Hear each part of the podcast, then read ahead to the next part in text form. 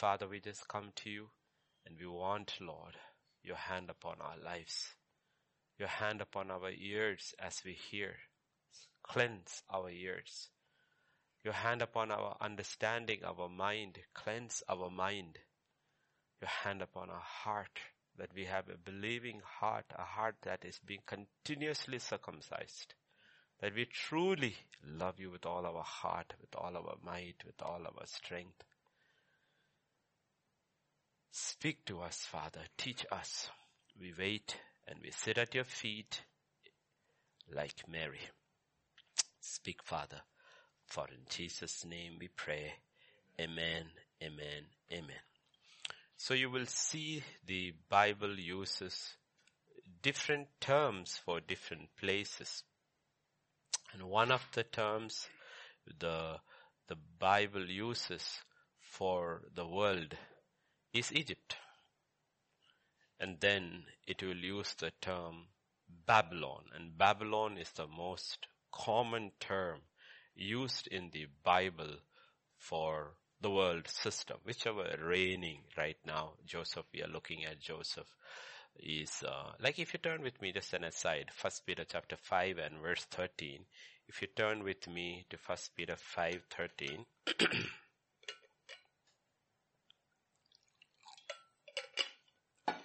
Paul is, uh, Peter is, uh, is writing, uh, and he's talking about the church. She who is in Babylon, elect together with you, greets you.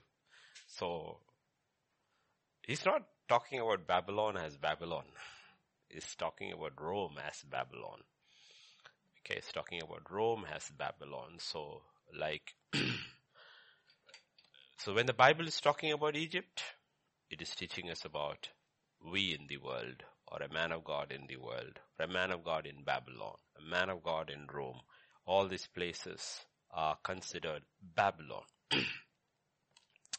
so we've been looking at Joseph. Pure teaching today, okay? Pure teaching today. Joseph was sold as a slave. The Ishmaelites took him and sold him in Egypt, and now he's a slave to an Egyptian master. The question is, your body has been sold. Who owns your soul? That's the question. Your body has been sold. As long as we are in this world, we do not control our bodies. Like right now, everybody's body is controlled by the government.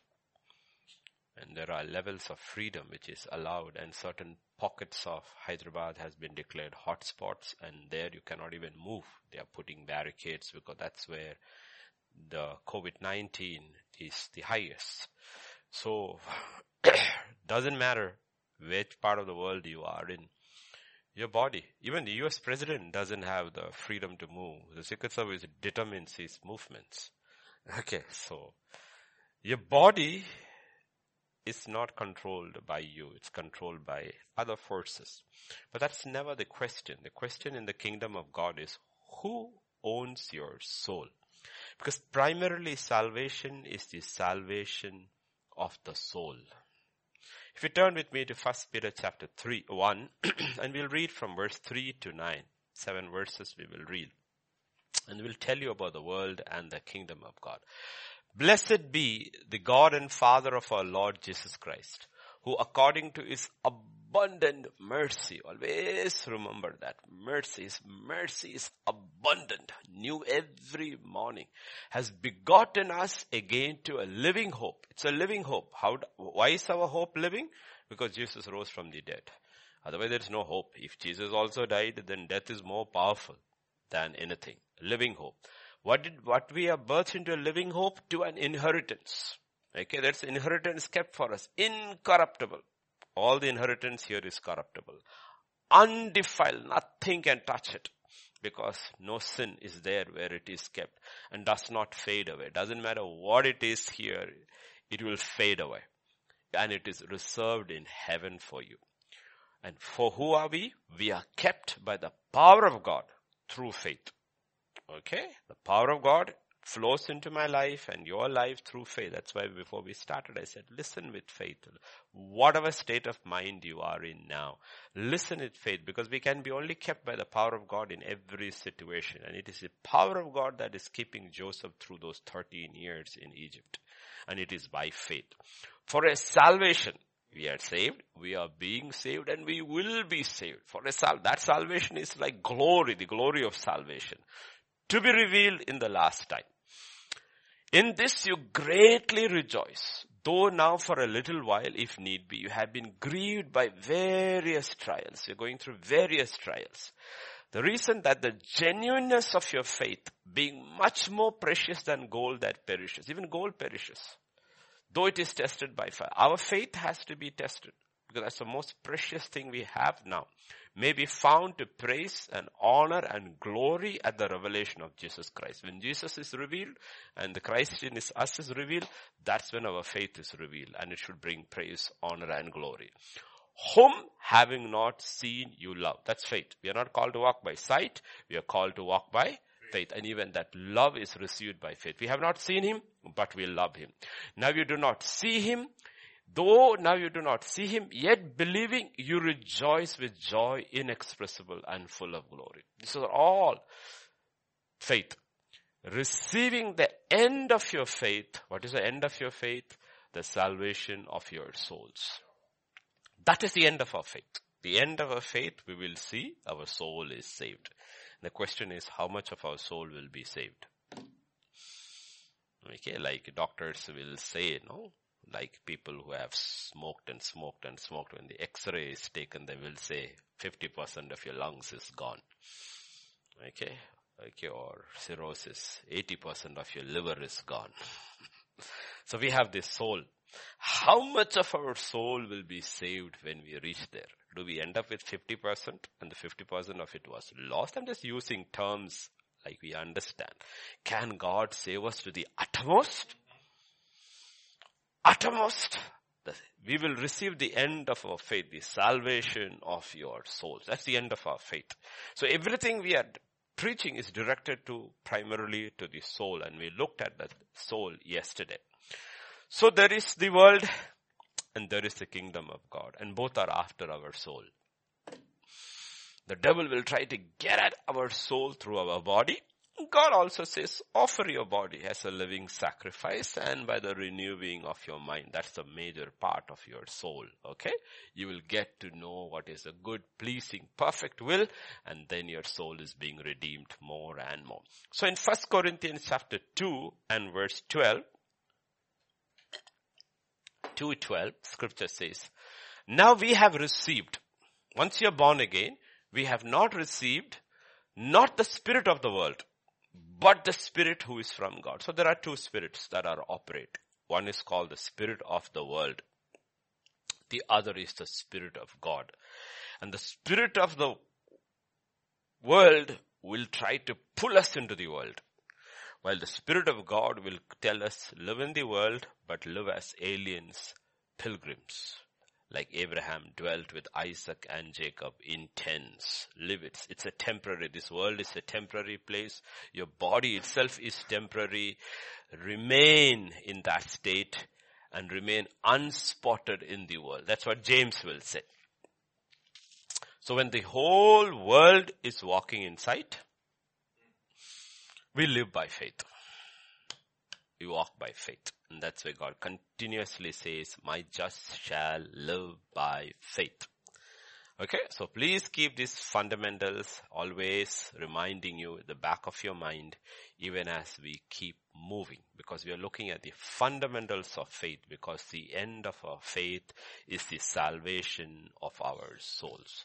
So when we started this journey studying on faith, remember we started with Abel, because in Hebrews 11, we are not going there, but the record begins with Abel. It doesn't, it skirts the first three and goes to the fourth one. Okay? That is Abel. And it was a time of offerings and both of them had brought offerings and Bible says God looked at Cain and then looked at his offering, looked at Abel and looked at his offering and rejected Cain's and accepted Abel's.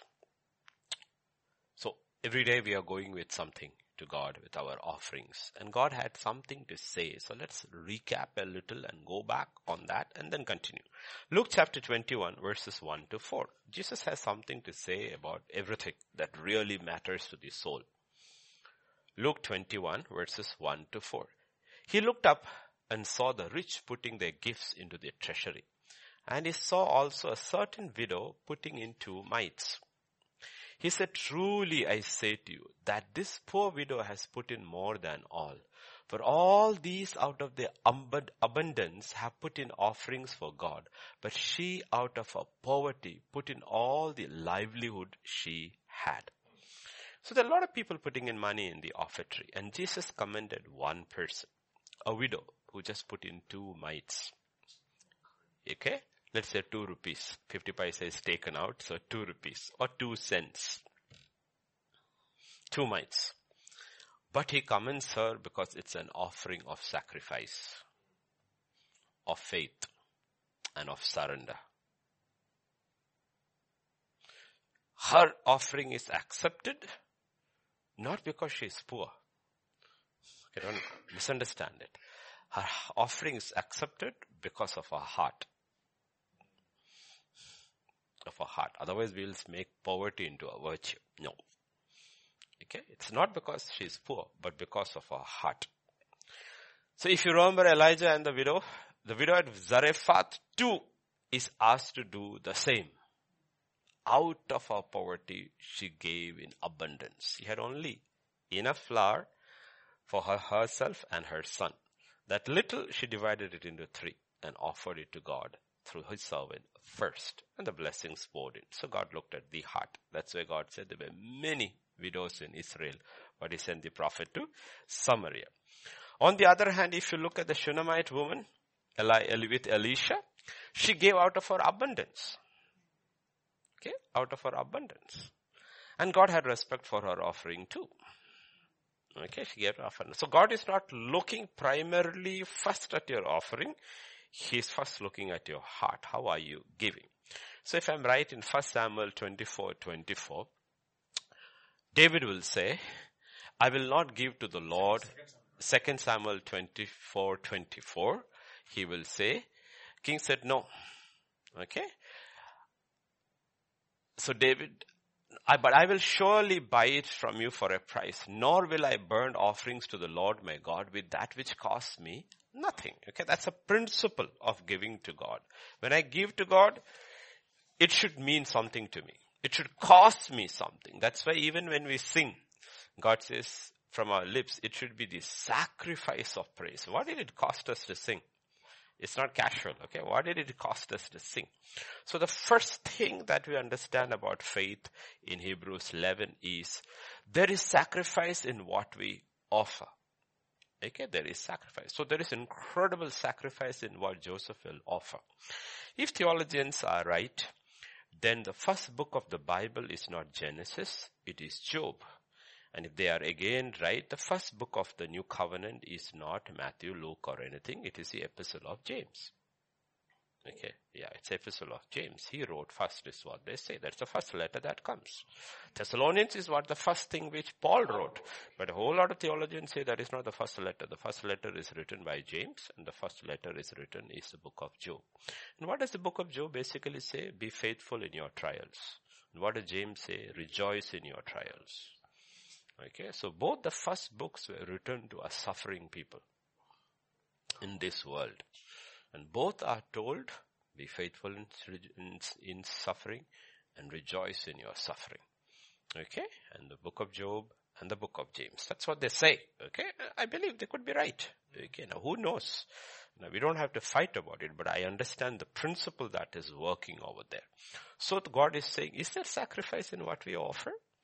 And the first lady, this lady is commended and Abel is commended. In Proverbs chapter 15 and verse 8, okay, the second part of what we bring to God, 15, 8, the sacrifice of the wicked is an abomination to the Lord.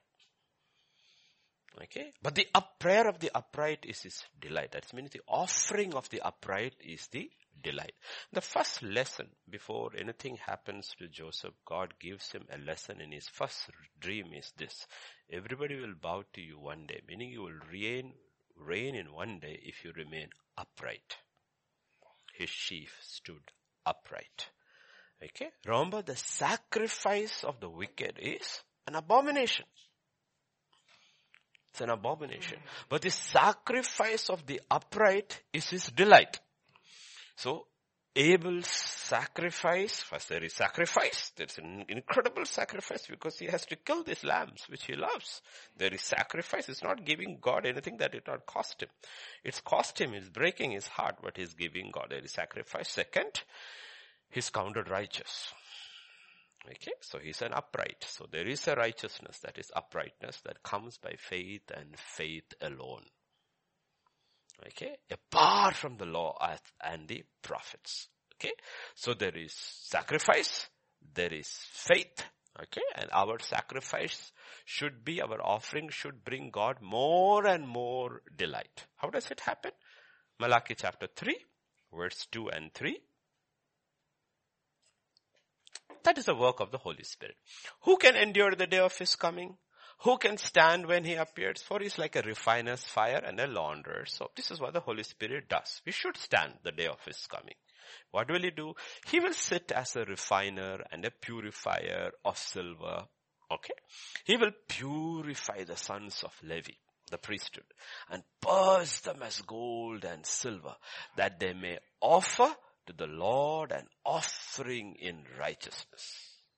Okay, he's not So it will become more and more. So at the end of all these days, you look back and say, you know what, my praise, my worship, my giving, my life, it's more and more acceptable to God. It's a delight in His eyes. If you look at verse 4 also, if I'm right. Verse 4 also. It will say, and the offering of Judah and Jerusalem will be pleasant to the Lord as in the days of the old. Okay? So always look with hope, look with faith. Don't listen to this all with condemnation. Please do not look at hear anything with condemnation. You always have to believe. You are not going to some angry idol with 15 hands and wearing its teeth. You're going to your father in heaven and he loves you. If he loved you when you did not know him, how much more does he love you now that you are his child? Even if you're a fallen child. Okay?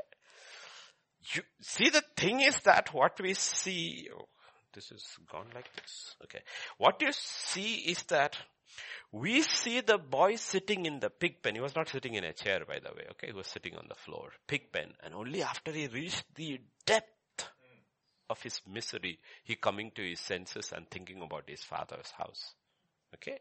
But if you look at the story closely, the father was thinking about him every day. Every day. I believe every day he knows when the travelers come into the city and he's standing and he's looking. Uh, no, it's my boy coming back. So his father never stopped thinking about him. The son thought about him only when he hit not the jackpot, but the pig pen. Okay, that's why God says the thoughts that I have towards you cannot be counted. So everyone, no, because most of our church, I'm not talking about GDC Hyderabad, but our churches, people have come from the pit, the pit of the world. Okay. So never, and some of you have, may have fallen and gone back there and crawled your way out. Don't feel condemned. He will refine you further and further and further where your offering will be pleasant to God. Okay. So after the lockdown, the, use the lockdown. The lockdown, like I said, we are locked down is from the government, but we are locked in with God. Okay. And the third thing of our giving, our offering, Second Corinthians chapter 9, 6 and 7. God says, okay, our faith, because we began with Abel. So whatever we do. But this I say, he who sows sparingly will also spare, reap sparingly. He who sows bountifully will also reap bountifully. Okay? So God says, give. What are you holding it back for? Your life to me. Give it. Your whole life. And let us each one give as he purposes in heart, not grudgingly or out of necessity, for God loves a cheerful giver. God loves a cheerful giver. So when you sing in your workplace without disturbing your colleagues, God is happy. Okay? So in Joseph, I believe there is sacrifice, there is uprightness, righteousness, and is a cheerful giver. Cheerful giver. No grudge, no ill will. He's not grudging. He's not grudging his brothers. No ill will towards his brothers who sold him. No ill will towards Mrs. Potiphar who put him into this position in the prison. Okay. These are incredible hallmarks of a man or a woman who is walking with God. Because people will sin against us, we will sin against people, but how do we carry this with us?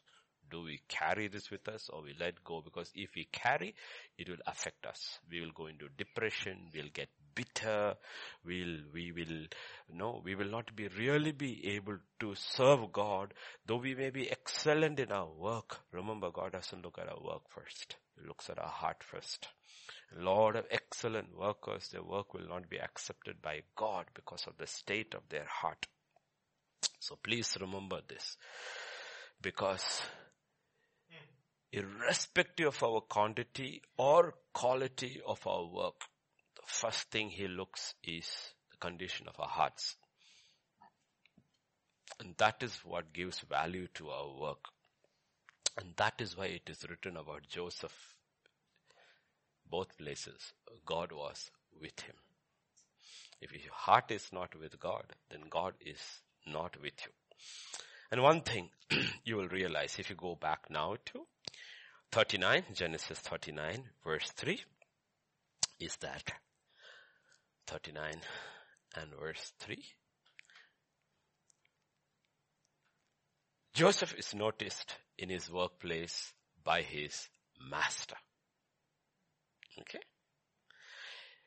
The thing is that, let us imagine he's come in as a slave, so he's at somewhere at the bottom of the rung. Hebrew fellow who doesn't even know the language, stranger who doesn't know the language, somewhere at the bottom of the rank, lower. So it, it's not that his master noticed him on the first day or the first week or the first month. But at some point, his master noticed him. That means everybody else also noticed him over a period of time. Everybody noticed this guy, the way he works is different. Okay. In 1 Corinthians chapter 4 and verse 2, the kind of things that makes us, uh, which makes God take notice of us. Okay? Moreover, it is required in stewards that one be found faithful. What caused his master to notice him? What will cause our master to notice him? Us. Whatever has been entrusted into our hands, Bible says it is required that we should be faithful. And if you know in Hebrews chapter 3, keep your eyes fixed on Christ Jesus, the high priest of our confession, and he was faithful in the entire house of God. His father committed something into his hands and he came and he says, who am I? I am the servant of God who was faithful to who appointed him. He took it very, very seriously the work the father had, father had appointed unto him. And he was faithful. And therefore God says as his sons and his servants, we are sons and servants, he expects one of the things is faithful. Faithful in whatever has been committed into our hands. Okay. So we are learning of Christ through the life of Joseph. We're not learning from Joseph. We are learning of Christ, of Joseph. This is the life of Christ that should be in me. Okay? So we'll see that when his father called him, son, your brother son Shechem, will you go? He said, here am I. Okay? So we also believe that in the Potiphar's house, whenever there was a, anything that was required at different, different levels as he went up, Joseph was always available. Remember, God is not first looking at our ability, Pastor Vijay preached, but at our availability. Are we available? In Philippians chapter 2, verses 5 to 7, yeah, 5 to 7. Philippians 2 verses 5 to 7. Let this be mind in you, which was also in Christ Jesus. What is that? Who being in the form of God did not consider robbery to be equal with God. He was equal to God. He was God. But he was available for a job that was putting you down in the bottom of the ladder. Okay. He was equal to God. Sovereign over this universe. But his, when his father asked, are you available? He said, I'm available. For anything, anything. We are available only for certain things. Jesus was available for everything, anything, anything. Okay, that's the key. So these are all parts of reigning with God one. This is the character God wants us in.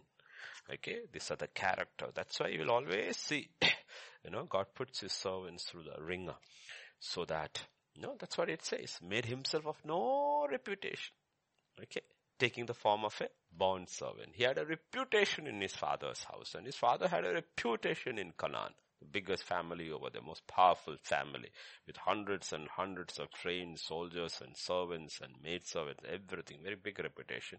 But he has become of no reputation. In Jesus' case, because he understands the will of the Father, he made himself. In Joseph's case, he is being made into a bond servant with no reputation. You'll see soon his reputation also will go. Okay, so are we available? Okay. Because what happens is it will demand different levels of sacrifice at, as we progress. The level of sacrifice which was demanded from him at his father's house was different.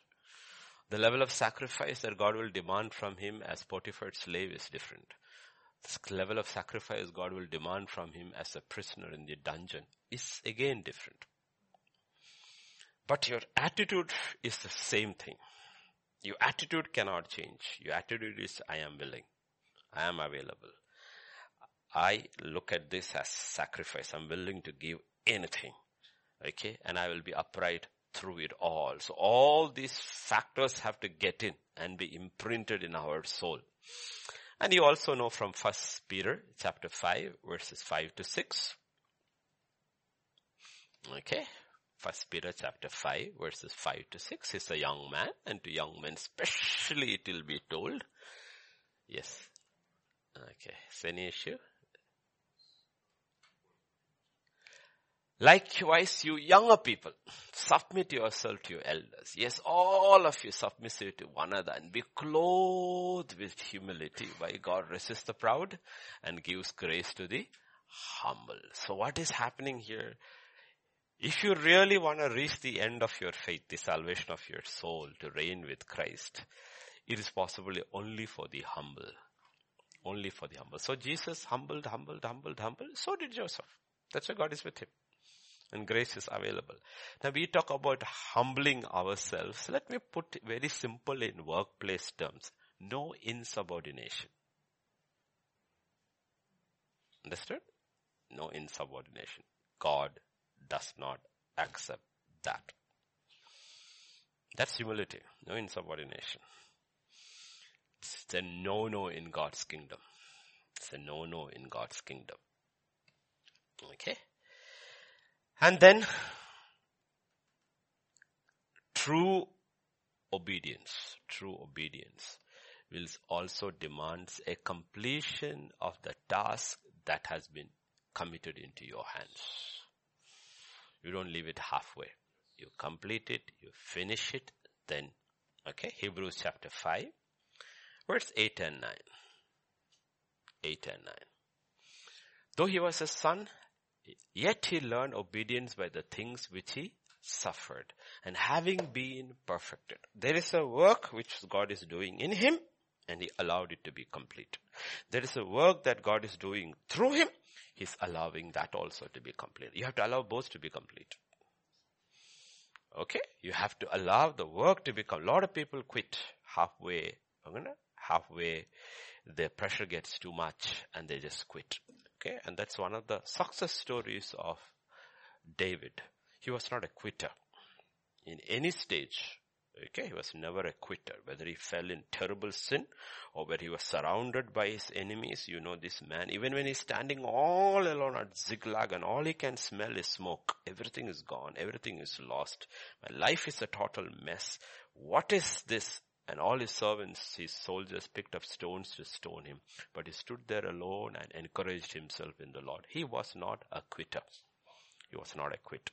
Even he goes into the dumps over his um, depths of discouragement, depression over what he did with Bathsheba and Uriah. From that pit he will rise up again. And when he runs out of Jerusalem because of his son, he will come back. Okay, this is a man who never quit. So you need to realize because you need to understand God has put something into my life, something which I have to finish and I will finish it. Okay. And that's what Jesus does.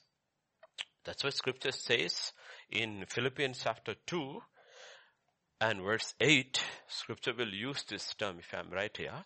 How he became obedient to the point of death. That's, he finished his task up to the point of death.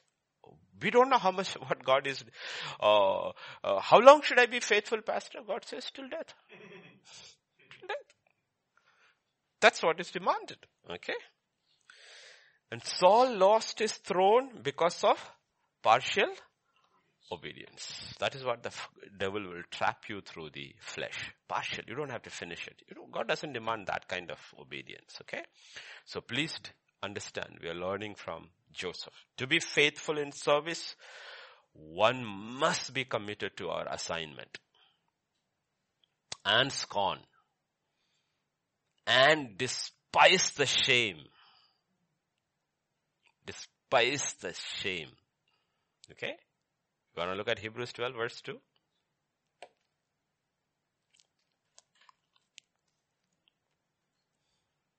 Looking unto Jesus, the author and the finisher of faith, who for the joy that was set before him endured the cross. That's one thing, the suffering. Second, he despising the shame. You despise the shame that is coming with it. He's looking at, you know, for him to come down itself is shame. And then go through life that way knowing who you are and who you always will be is shame. And then to be stripped and in public to be hung like that, looking as if the weakest man on earth when you're the strongest person ever is shame. But he despises the shame. Despises the shame. Because you're looking forward to the joy. Something has been promised to you by your father. So he's also living a life in faith. So here you are the father's favorite son to be sold in that slave block like a slave. But you despise that shape because you know you have, you have an assignment. There is two dreams given. Then you are accused of all things of trying to rape your mistress. And you are thrown into prison. And when you are thrown into prison, people will say, no, mm, I'll show you. Where is that? Uh, Acts, Acts chapter 28, 4. Acts chapter 28, 4. This is the attitude of people. When the natives saw the creature hanging, this is Paul, okay, he's going as a prisoner to Rome. So they don't know. They're all prisoners. In the middle of it, he's an apostle. Who knows what an apostle is? Among the Gentiles, we are nothing. We are an abomination to the Egyptians. Remember, that's what the Bible says. All shepherds are an abomination to the Egyptians. Okay, so who is an apostle? They don't know. So they were all caught in Malta. He went to pick some firewood and there was a viper bit on his hand. What is the response? They said to one another, no doubt this man is a murderer, whom although he escaped the sea, yet justice does not allow to live. This is the typical. So what are the people talking about Joseph? My gosh, this man is really wicked. Not only was he sold as a slave, now he's ended here for rape. Phew, this man must be wicked. But he kept his mouth shut. He despised that shame. Okay, there'll be a lot of things we will never be able to, we, we will not be vindicated on this side of eternity. Just shut your mouth.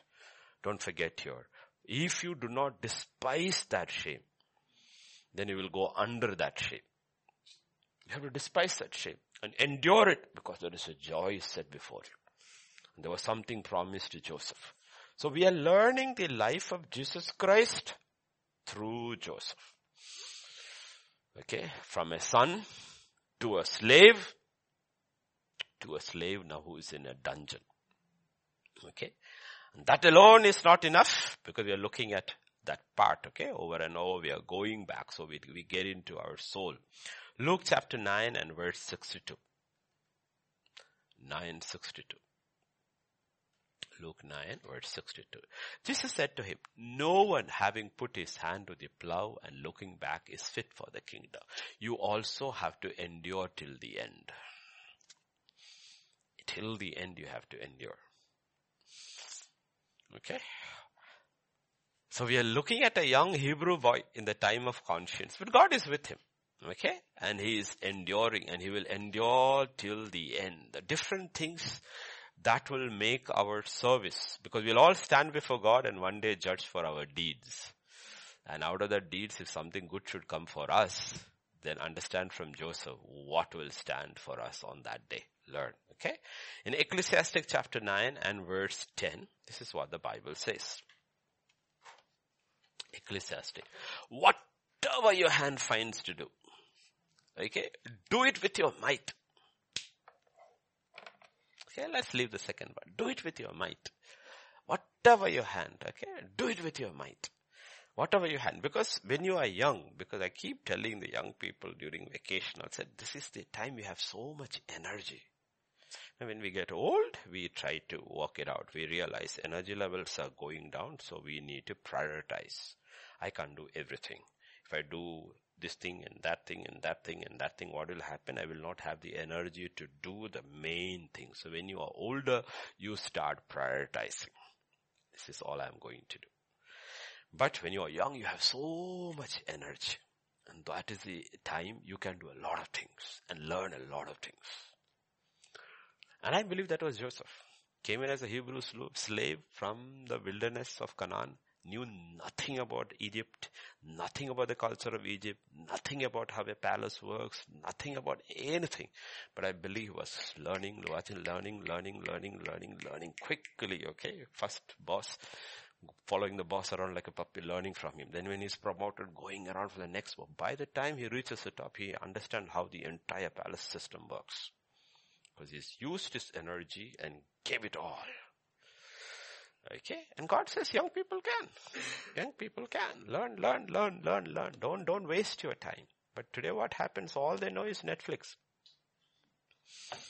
Uh, you know? Netflix. And even if you are hooked onto YouTube, you can learn so much from YouTube. If you spend one hour, two hours on YouTube, in that two hours, do you know how much you can learn? How much stuff is there available? So many stuff which will actually help you to redeem time. Redeem time. Let us say, hmm, let us say, uh, give me something that's very simple, ordinary in life. Yeah, washing clothes. Can you go to YouTube and learn how to wash clothes? Hmm? And your clothes will come out much, much, much better and less, less, less effort put in, come out much better. No? Much better. Less effort. But there are a lot of people who do it. How to fold your clothes. How to arrange your cupboard. How to systematically place your things. Because these are all time consuming. And once you have learned the art of it, you are redeeming your time. Okay? I'm talking to young people. I'm not going to go and learn on YouTube how to wash clothes. I learned it when I was very, very young. Okay. So he's hardworking. Very hardworking. Whatever your hand finds to do, do it. And Proverbs 10 4. 10 4.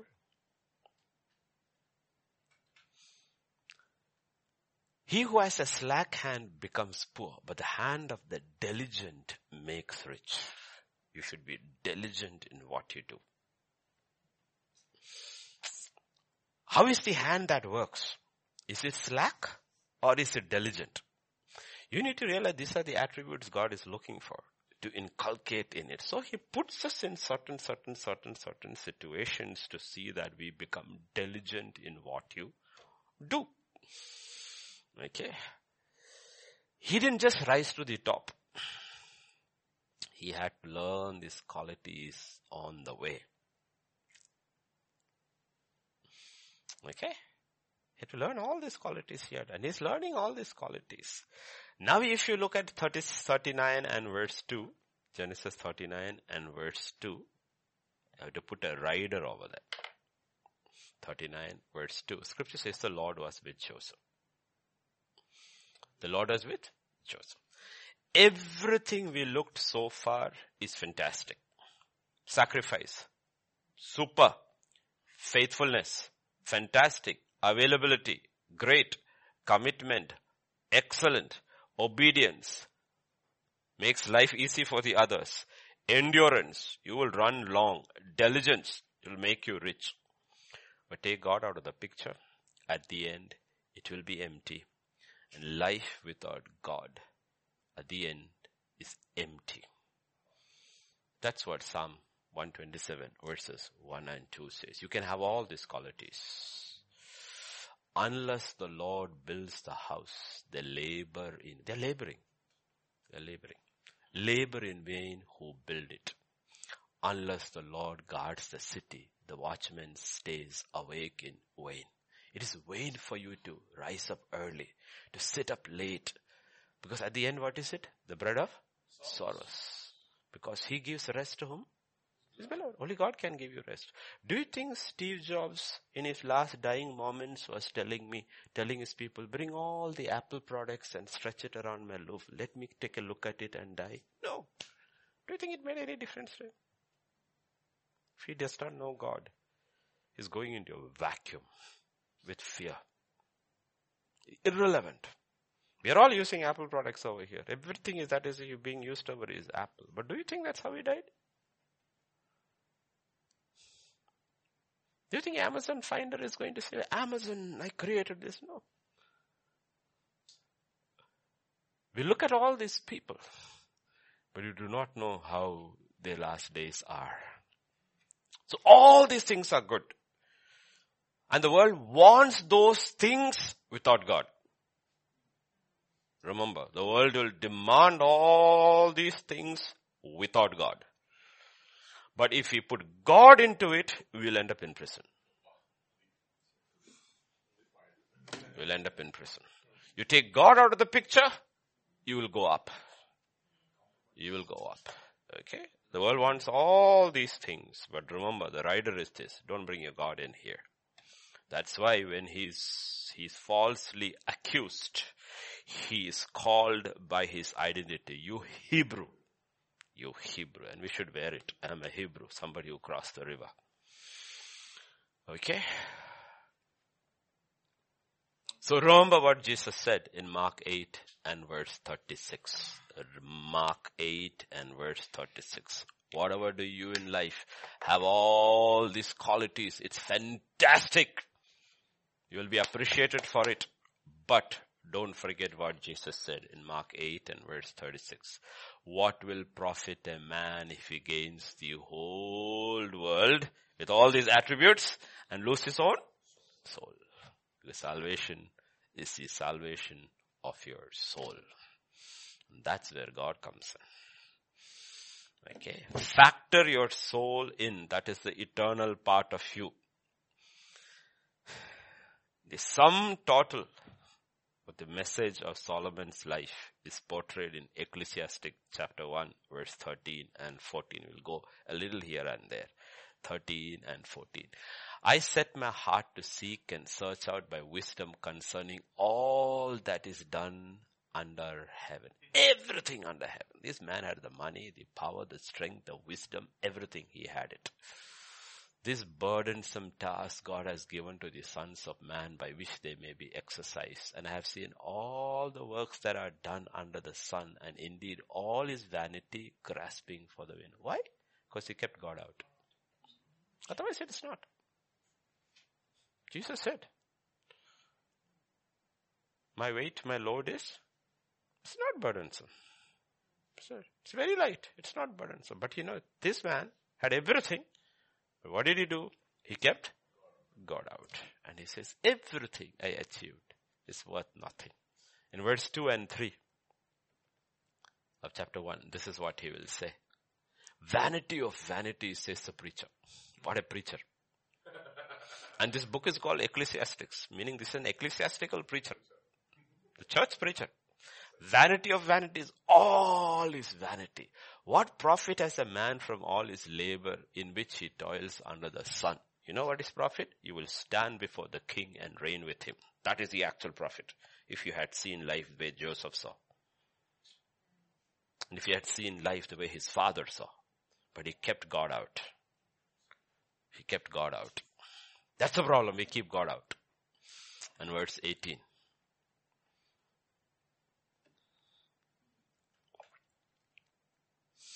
For in much wisdom is much grief, and he who increases knowledge increases sorrow. No. No, it's not true. As Moses, as Paul. No. Enjoyed. Enjoyed. You know why he ended like that? Technically, outward physical eyes, he's the most successful, accomplished man ever in human history. That's why when the secular world talks about Solomon, they will only talk about his wisdom and his success. When the spiritual world talks about Solomon, they will only talk about his failure. Have not the secular world will never mention the book of Ecclesiastes. They will never talk about Solomon in these terms. They will never do it. Because it doesn't suit their agenda. Never do. But when we talk about, we talk about that, then we talk about this and says, don't end up this way. Because he left God out. Listen to another man. 2 Timothy chapter 4 verses 6 to 8. Okay? Man factored God in everything he did. And he's looking at his end of his time. I'm already being poured out as a drink offering. He says, it's finished. Thodi ba baki hai in my life. In this, if my life is a bottle, few drops are left. But you want to ask about me the rest of my life, you'll say, I will count my life only from Acts 9. Before that, I don't count it. I was dead. I came alive in Christ and from that time I have poured my life out. Now little is left. He says, my life is coming now like this. Okay, little is left. And my departure is at hand. And he says, no regrets. I have fought the good fight. I have finished the race. I have kept the faith. And what is umid kya hai? What is your hope? Finally there is laid up for me the crown. He's not saying vanity, vanity, all is vanity. I'm sitting in this prison. Nobody came to see me. Nobody sent me an SMS. Nobody called me. True. Lord, I don't hold it against them. It's true. All of Asia has left me. It's true. But I'm looking forward. I know where I'm going. I'm going, but I'm not very sure when this execution will take place. So in the, in the, in this time I have a little time left. So please bring my books and bring my, that old coat of mine. Remember my body is cold and I need some warmth for my soul also. So get my parchments. Standing in court, nobody's there with me. I don't hold it against him because he is still with me. He's not left me. And he says, you know what? I'm looking forward. I'm looking for, I'm, I know Finally, there is laid up for me the crown of righteousness. This is the difference. This is the difference. Again, all these people, remember, learned from the life of Joseph. They all learned from the life of Joseph. So God had to, God did not send Joseph, Bible will say in Psalm 105, He sent a man before them, not only for His brothers, He sent before Him for all of us of us. He was a man sent before for all of us so that in our hour of trial, our hour of famine, we'll look back and say, hey, if that man in the conscience period without the books of the law or the grace period without, without anything of the law or grace could come out like that. Boy, I can. I can. Okay? So this is the man.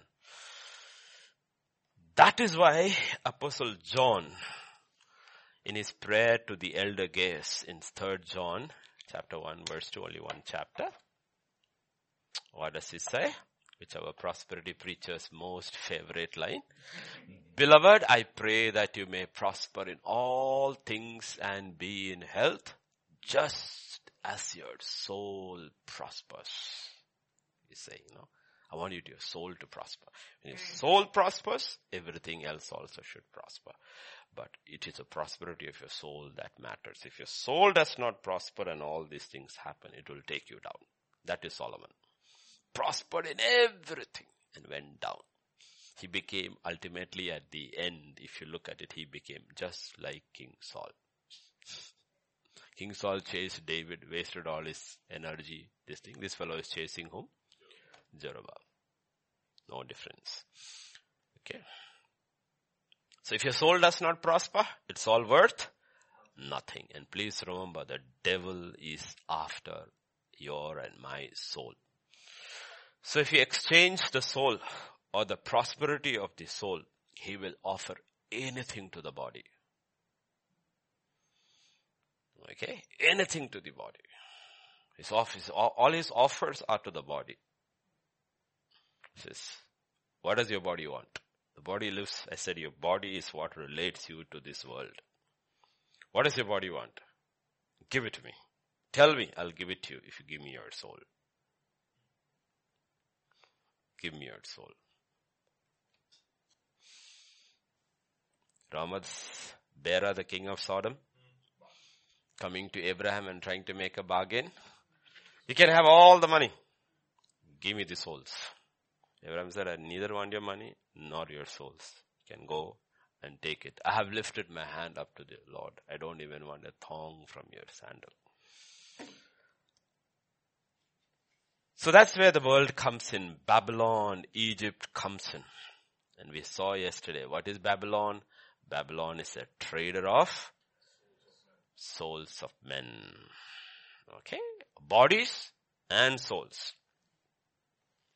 That is the spirit of the world. And remember, it is the spirit of the dog. Egypt is the spirit of the dog. Unless we understand, dog has so many significances in the Bible. Okay, today you heard about another dog with a different spelling. Because you have to understand the purpose of the spirit of this world. Understand the purpose of the spirit of this dog. Go to Revelation 22. Revelation 22. Verse 14 and 15. What is the, the purpose of the spirit? Blessed are those who do his commandments that they may have the right to the tree of life and may enter through the city. Okay? Those who do his commandments, you are sanctified continuously and then you can go through the gates and you will be sanctified more, and more and more life. But outside are, so what is the whole purpose of the dog? To see that you are outside. The intention of the spirit of the world the spiritual realm, the dog. What is it? It is to keep you outside. That is the assignment given to this demonic realm. To keep God's people on that day outside. First see that nobody enters into the kingdom of God. If he enters, try everything to get him back. Get him back. Outside are dogs. That's the spirit that pulls you outside your destiny. Outside your. So in 39 and verse 7, after doing excellent in his workplace and all the work ethics and everything, God is with him, prospering him, prospering everything he touches. His master is blessed. And scripture says, it came to pass after these things, his master's wife cast longing eyes on Joseph. Temptation can come from the most unexpected quarter. I don't think he ever expected that to come. Okay, that to come. In First Peter chapter 5 and verse 8. 5 8. Be sober. Be vigilant because your adversary, you have an adversary over there. The devil walks about like a roaring lion, whom seeking whom he may. The thing is when the roaring lion, he looks like an Egyptian beauty. He doesn't look like a lion. We think he looks like a lion. No, he doesn't look like a lion. No, he doesn't.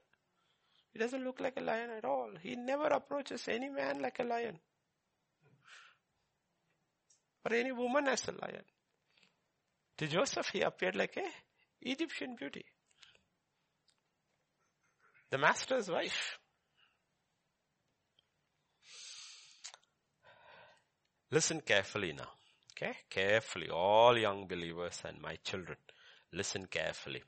Often believers mistake or confuse between the devil, that's a demonic, and temptation. The devil and temptation. And the Bible, the solution and the battles are completely different. Jesus encountered both the devil and temptation all through his life. More than any of us. In fact, scripture says he was tempted at all points and did not sin. We have never encountered the devil. We have encountered some of the smaller chinna papas of the, of the devil. Jesus encountered the big, big fellow. Okay. So temptation is legit. If it is illegitimate, then Jesus cannot be tempted. It is legit. God allows temptation. Okay? Did you get it? Temptation is legit. But fighting temptation is ungodly.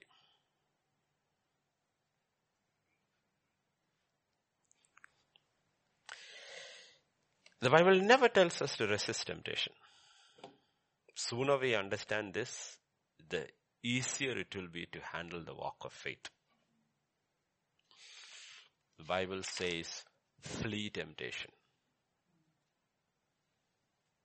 It does not say fight temptation. It says flee temptation. Okay? Many people have gone down under. All of us look back in our life because we thought we are strong enough to fight temptation. And we realized no man is strong enough to fight temptation. Scripture says flee. Stay away. That's not your battle. Your battle is to fight the devil. Not to fight temptation. These are two different things. These are two different things. The devil uses temptation, but you resist the devil. You don't resist temptation. You flee temptation. You avoid temptation. Stay away. In 2 Timothy chapter 2 and verse 22. 222. Flee. Doesn't say fight. Flee. Youthful lust. Okay? Flee youthful lust. But let me also tell you, if you look this today as an aside, but part of it, when you flee something, you should also pursue something else. Okay? The problem is people flee but don't pursue. The Bible always will say put off and put on. So everywhere you will see when you are asked to flee something, you will also be asked to pursue something. Okay, so many people flee the temptation, but they don't pursue. So they sit there and depressed, thinking about their old boyfriend or girlfriend. Depressed. They have fled something because they heard I need to flee. It's an ungodly relationship. I need to flee, but you're not pursuing something else. That's why you go down. You have to take the whole course of antibiotics. Okay, there's a course prescribed.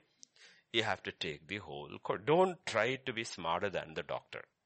The doctor says take it twice a day for three days. Take it for twice a day for three days. After the first day, if the symptoms disappear, that doesn't mean the disease has gone. Okay? Flee temptation pursue righteousness, faith, love, peace. Also, with a certain set of people, not with all people. Mm. Otherwise, you will be like the fellow told about in the in the uh, old covenant. He was running from this lion and got entangled the bear. He tried to escape the bear and leaned against the wall. The snake bit him because he didn't run to the right direction. At every place the devil has got pitfalls reserved for you. So you need to be sure when you're running, you're running towards God. Okay. The fellow thought he had escaped the lion and the bear and was and escaped. The snake with him. Because your direction is still wrong. Okay? Oh, I don't know.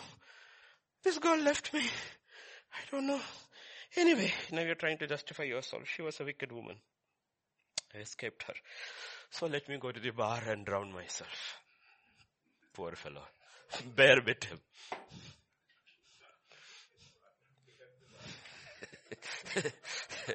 bear to bar.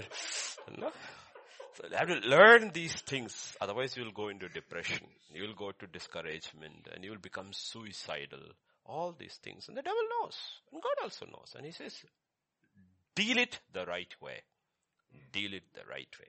First Corinthians chapter 6 and verse 18. First Corinthians chapter 6 verse 18. Flee sexual immorality. Okay, flee. Okay, he didn't say fight. Flee. What does it say? Flee. What does scripture talk about Joseph? Yeah, first he was never there with her. Second, when she caught a coat, what did he do? He left and he ran out. That's not what in Hindi movies. They don't run out. They run from room to room. He's following her and she's following him room to room. No, around the trees. You see, you don't see nobody running away. Me ai, ai, ai, ai, aja.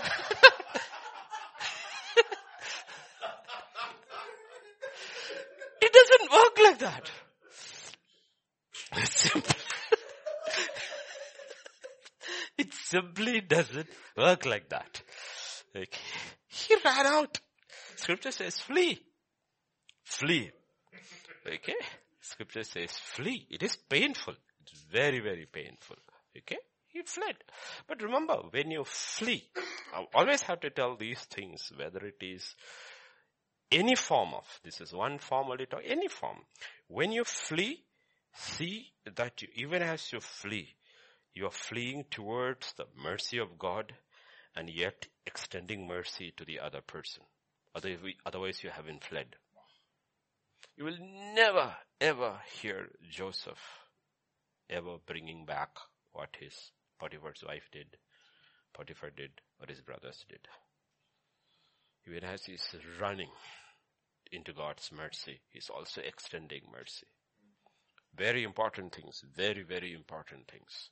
Otherwise, you will be destroyed. Though you escaped one, you fell into a bigger pit called unforgiveness. If you look at what is the most dangerous sin within the kingdom of God, it's unforgiveness. It's not this.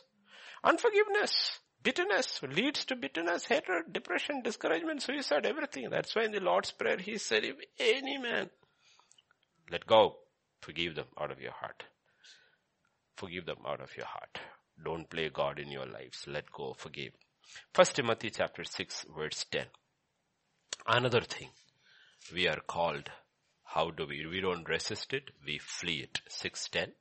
For the love of money is the root of all kinds of evil, for which some have strayed from faith in their greediness and pierced themselves through many sorrows. You see, why do we love money? Because money empowers us to do a lot of things in the flesh. Verse 11, what the scripture says? And you, O man of God, flee these things. Flee. Let money be always behind you. Let money chase you. Don't chase money. If you chase money, you put your flesh first. You let money chase you. You, man of God, flee these things and again, pursue righteousness, godliness, faith, love, patience, gentleness. You flee and pursue these things. Okay, so the Bible is so very clear. because why? The theology of children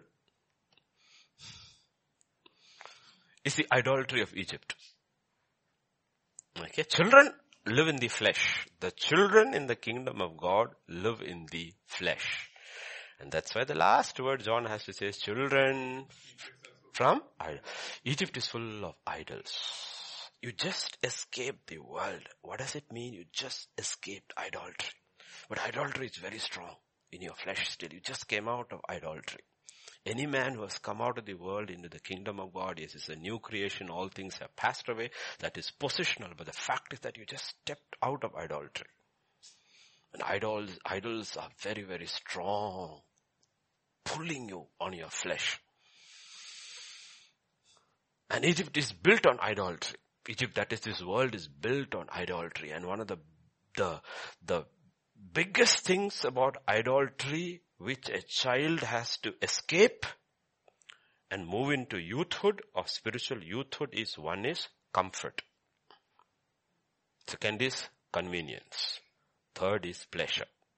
These are idols. That's why Paul tells the young man Timothy, Timothy, endure hardship as discipline. Don't look for a comfortable life.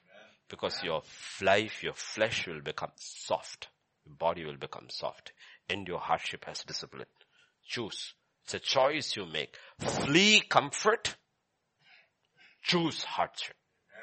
Why? You're telling your body, I will not feed you. Your flesh, I will not feed you. Comfort, convenience. Convenience. Be very careful. There are a lot of things which are convenient in your life, which will not bode well for you in the long run. Which is the church closest to me? What is the time most convenient for me to pray? Everything. Spiritual things become very, very, very convenient. No, it should, it should be inconvenient. Hmm. It should be inconvenient to your flesh. The things of God should be inconvenient to the flesh. It cannot be convenient to the flesh. If anything that you are doing in life, primarily the soul, putting God first is convenient to you, that means your flesh is king. Though you are in the kingdom of God, you are a child. You are a child. You haven't given God your best. You gave God your worst. You gave God your word because you gave to God what is convenient. So remember comfort, convenient, and pleasure. The world is built on it. Okay, so please remember that the kingdom of God, a pleasure is there which is spiritual. Yes. spiritual. Lot of things in the kingdom of God, there isn't much pleasure. Pleasure. That's the problem with outer courts preaching. Outer courts preaching is all tuned to pleasure. Pleasure. And they're very scared if they move to a point where it is not pleasurable to their ears, they will go back. And they will look for another church where again they will receive pleasure. But you will never go further. Never further. For one tribe to go into the holy place, first thing they had to do was not when Moses was up there, they were not part of that pleasure group. First thing. Okay, otherwise go kill themselves, they should be stabbing themselves if they were part of it. So first thing, they were not part of that pleasure. Second thing, they had to deny. No, deny, because it's no, there is no pleasure in killing your own. There's no pleasure in dying to flesh. There's no pleasure in that. Okay? So please remember, in First Corinthians chapter 10, verse 13 and 14, 10, 13 and 14. No temptation has overtaken you except such as is common to man. But God is faithful, who will not allow you to be tempted beyond what you are, but with the temptation will also make the way of yeah, see everywhere the fundamentals are same. He will say, he says, will also make you so strong that you can fight it. He says, no, I'll give you a way of escape, run. That you may be able to bear it. Therefore, my beloved, flee from idolatry. Flee from idolatry. Flee from idolatry. Because self is an idol worshipper. And if you look at verse, same chapter, verse 6 and 7, we don't have to look at the whole details. 6 and 7, it will tell you where the format sets in. God was not pleased with most of, most of, verse 5. And these things became an example to the intent we should not lust after evil things as they also lust. Do not become idolaters as were some of them, as it is written, the people sat down to eat, drink, and rose up to play. And what is it talking about? Worship. Their first worship when Moses went up. Their worship itself was connected with comfort, convenience, and pleasure. They, they didn't want to go worship a God. You have to wait. You have to struggle.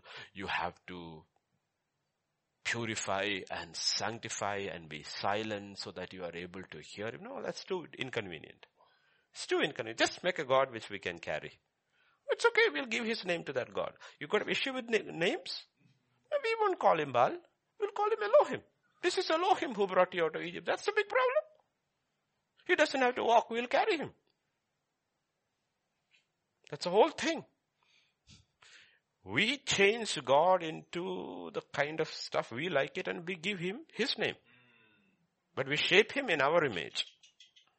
Shape him in our image. That's the issue over here. Scripture says this rose, they sat down to eat and drink and then isn't that how every religious festival is of every religion? Every religion isn't basically that. Okay. Any religion. It's ultimately that. It's, it's, it's pleasure driven. Like, you know, even our dear Muslim brethren, no, if you're noticed that now, of course, everything is shut down. When Ramzan comes, from morning till night, they will fast. But have you seen our Hyderabad? You never see so much food in Hyderabad except during the season of fasting. So are you fasting or are you feasting? What is the purpose of your fasting?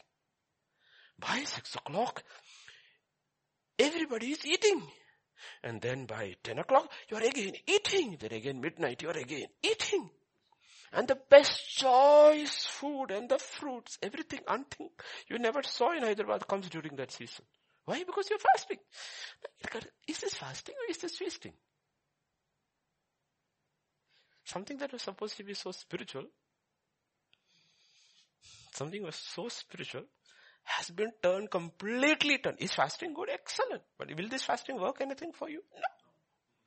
The fasting, because it's tuned to the flesh. It's not a killing of the flesh, it's an indulgence of the flesh. We love it because Halim floods the streets.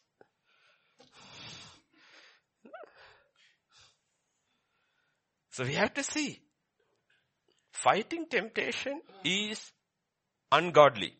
It's not God's prescribed manner. God's prescribed manner is Flee. Okay? Flee.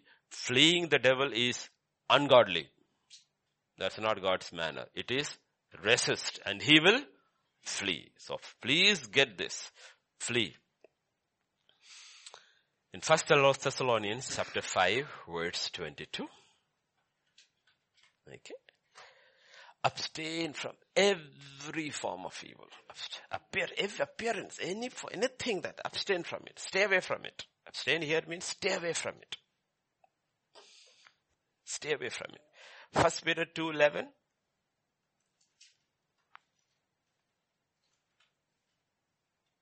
Two eleven. Beloved, I beg you, as sojourners and pilgrims, abstain from fleshly lusts which war against the Soul. This thing is the one that is fighting your soul. So, abstain. That's what we saw. Right? 39.10 and 39.12.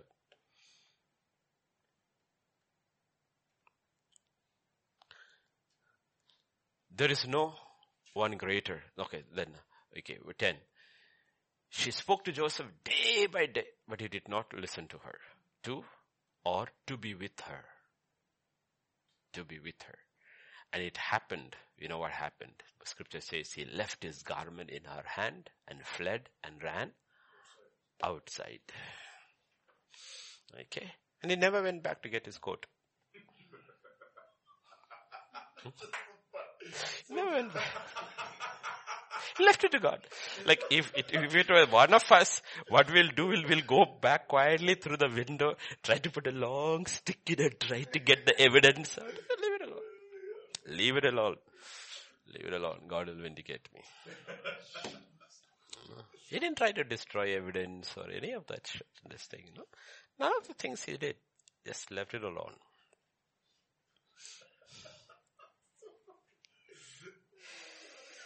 He had passed the test of service. Now he's been sent to the wringer to pass the test of purity. Hmm. Okay. If you know, Joseph did not have a prophetic preordained birth like Samson that even his very conception and his mother, even that womb was supposed to be pure. No wine, not even grapes. That this boy would grow in an atmosphere that is so pure. Basically talking about the church in spiritual terms. Create that atmosphere in your church. It is so pure that a generation will rise up who will be strong. Okay? The anointing can rest upon them. Joseph didn't have any of those things. But he kept it. On the other hand with Samson, the first thing you hear about Samson in the Bible when he opens his mouth. Judges 14 verse 1. After all this, what we call controlled environment. He stepped out, no control. First thing, Samson went down to Timnah and saw a woman in Timnah of the daughters of Philistia. the first thing that's mentioned about Samson. He came out of a very controlled environment. I'm saying after this lockup is over,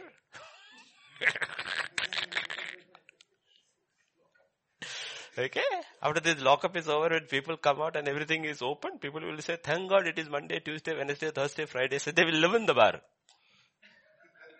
Live in the theater. Live in the mall. Until the security guards have to tell him, sir, we are closing. Please go, madam. Please go, madam. Hmm? How will we be? First thing written about him. He came out and he saw. That means confined environments do not work. Does not work. What works is, what is your heart? That's what it was. See, Joseph is living in an environment where there is no control at all. This is Egypt. This is their lifestyle. This is their lifestyle. He's living in a controlled environment. This guy comes out of it pure. This guy falls at the first steps out. Why? It's a matter of the heart. It's not in the matter of the environment. No, it's not a matter of the environment. It's a matter of heart. Have you dedicated yourself? Have you made this commitment to God? God said, I'll keep you. God will keep you. Okay. And in 16 and verse 22, 16 verse 22, sad thing. Uh, oh, it went to 22. No, not 22. Judges 16, 21. 16, 21. Then the Philistines took him and put out his eyes. What the first thing they did? He saw and he lost. He saw and he lost. What is it? This is a physical thing. What is a spiritual reality? He says the first thing that you will lose is your vision for God. The vision God has given you. If you go into the world and look into the world and see with the eyes of the world, what you will lose is your vision. You will lose your vision. Okay? But now let me come to my children. Mark chapter 16 and verse 9.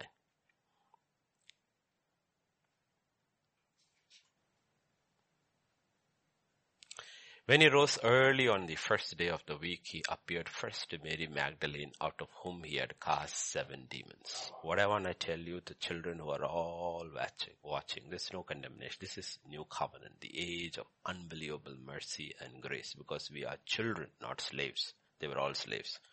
Old covenant. We are sons and daughters. Okay.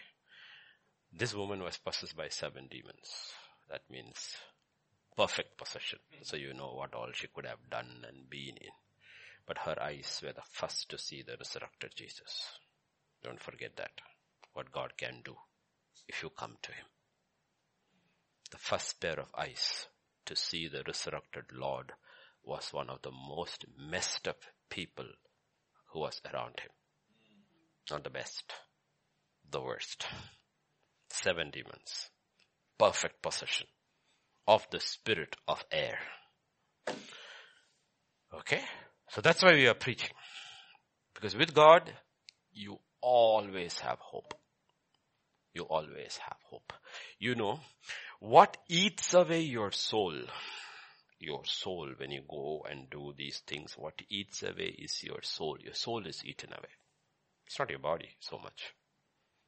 Okay, there are so many stuff you can do to your body to look fit and have 56 inch chati and all that. Okay, that's not what matters.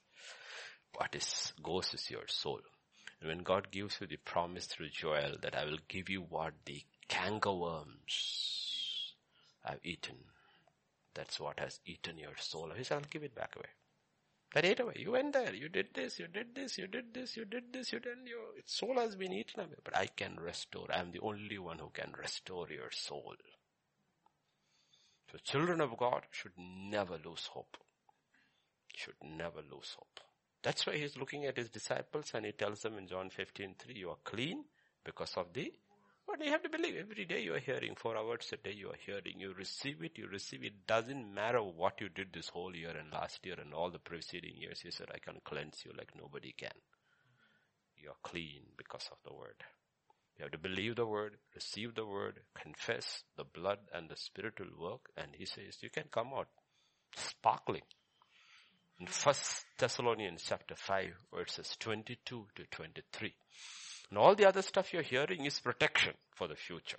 But you've gone down the road, come out. Now may the God of peace himself sanctify you completely. Completely. He can still sanctify you. completely. And may your whole spirit, soul and body be preserved. How? Blameless at the coming of our Lord Jesus Christ. If it stopped out there, we would be depressed. Read down to verse 24. Yes. He who calls you is faithful who also will do it. All we have to do is keep going. That is where our confidence, if you leave at 23, we'll be depressed. No, Lord, how can I? I'm gone. I'm finished. I haven't. He said, no, you keep coming. You keep coming. You, can you see your soul? No. I can. I can. No. He's the one who restores our soul. Not But we have to keep going, keep going. Don't tune off. Say, oh, it is too much, 20 days, 4 hours a day. How can anybody handle? Yes, you can. When you handle 6 hours of movies every day, you can handle 4 hours of the word also. He's restoring your soul. Okay. Allow the word and the spirit and the blood to work. You have to have, with Christ, that is the thing. You will never lose your hope can never lose your hope. That's why you have to, these lives are given. Yes, Joseph is an incredible life as a model for young children to say, hey, start right, okay, you can go like that. But what about all the others? All the young ones caught in alcohol and drugs and porn and you name it, you can have it at all in this world. What about all of them? They have no hope? Oh, you got saved, but I'm already finished because I fell again and again. No hope. Of course God says there is hope for you too. Aren't you my child? Don't I love you the same way? No, he says, this is grace. This is what I can do for you. But are you willing to come back to me? Because he who calls, are you banking on your own faithfulness or are you banking on my faithfulness? The scripture doesn't say if you are faithful. Scripture says who calls you is faithful. And that's one of the revelations John the apostle has in this thing. I am the one who's true and faithful is always true and is always faithful. We need to go back. Otherwise what happens? People just go into depression and discouragement, go into that pit. But that man, even when he goes in the pit, he says, where can I escape from you? Even in the pit you are there with me. Where can I escape from you? No? Don't try to escape from him. Escape to him. No. So Joseph was brought down to Egypt in his body. But he refused to be brought down in his soul. To be brought down in your body is one thing. To be brought down in your soul is another thing. Daniel too was brought down to Babylon from Jerusalem, but he too refused to be brought down in his soul. So all the young ones. No, you can do it. You can do it. Start fresh, clean. And if God says it's clean, it's clean, okay? He's the only judge. It's not like up further and further appeal courts and on. No. If he says you're free, you're free. If he says you're clean, you're clean.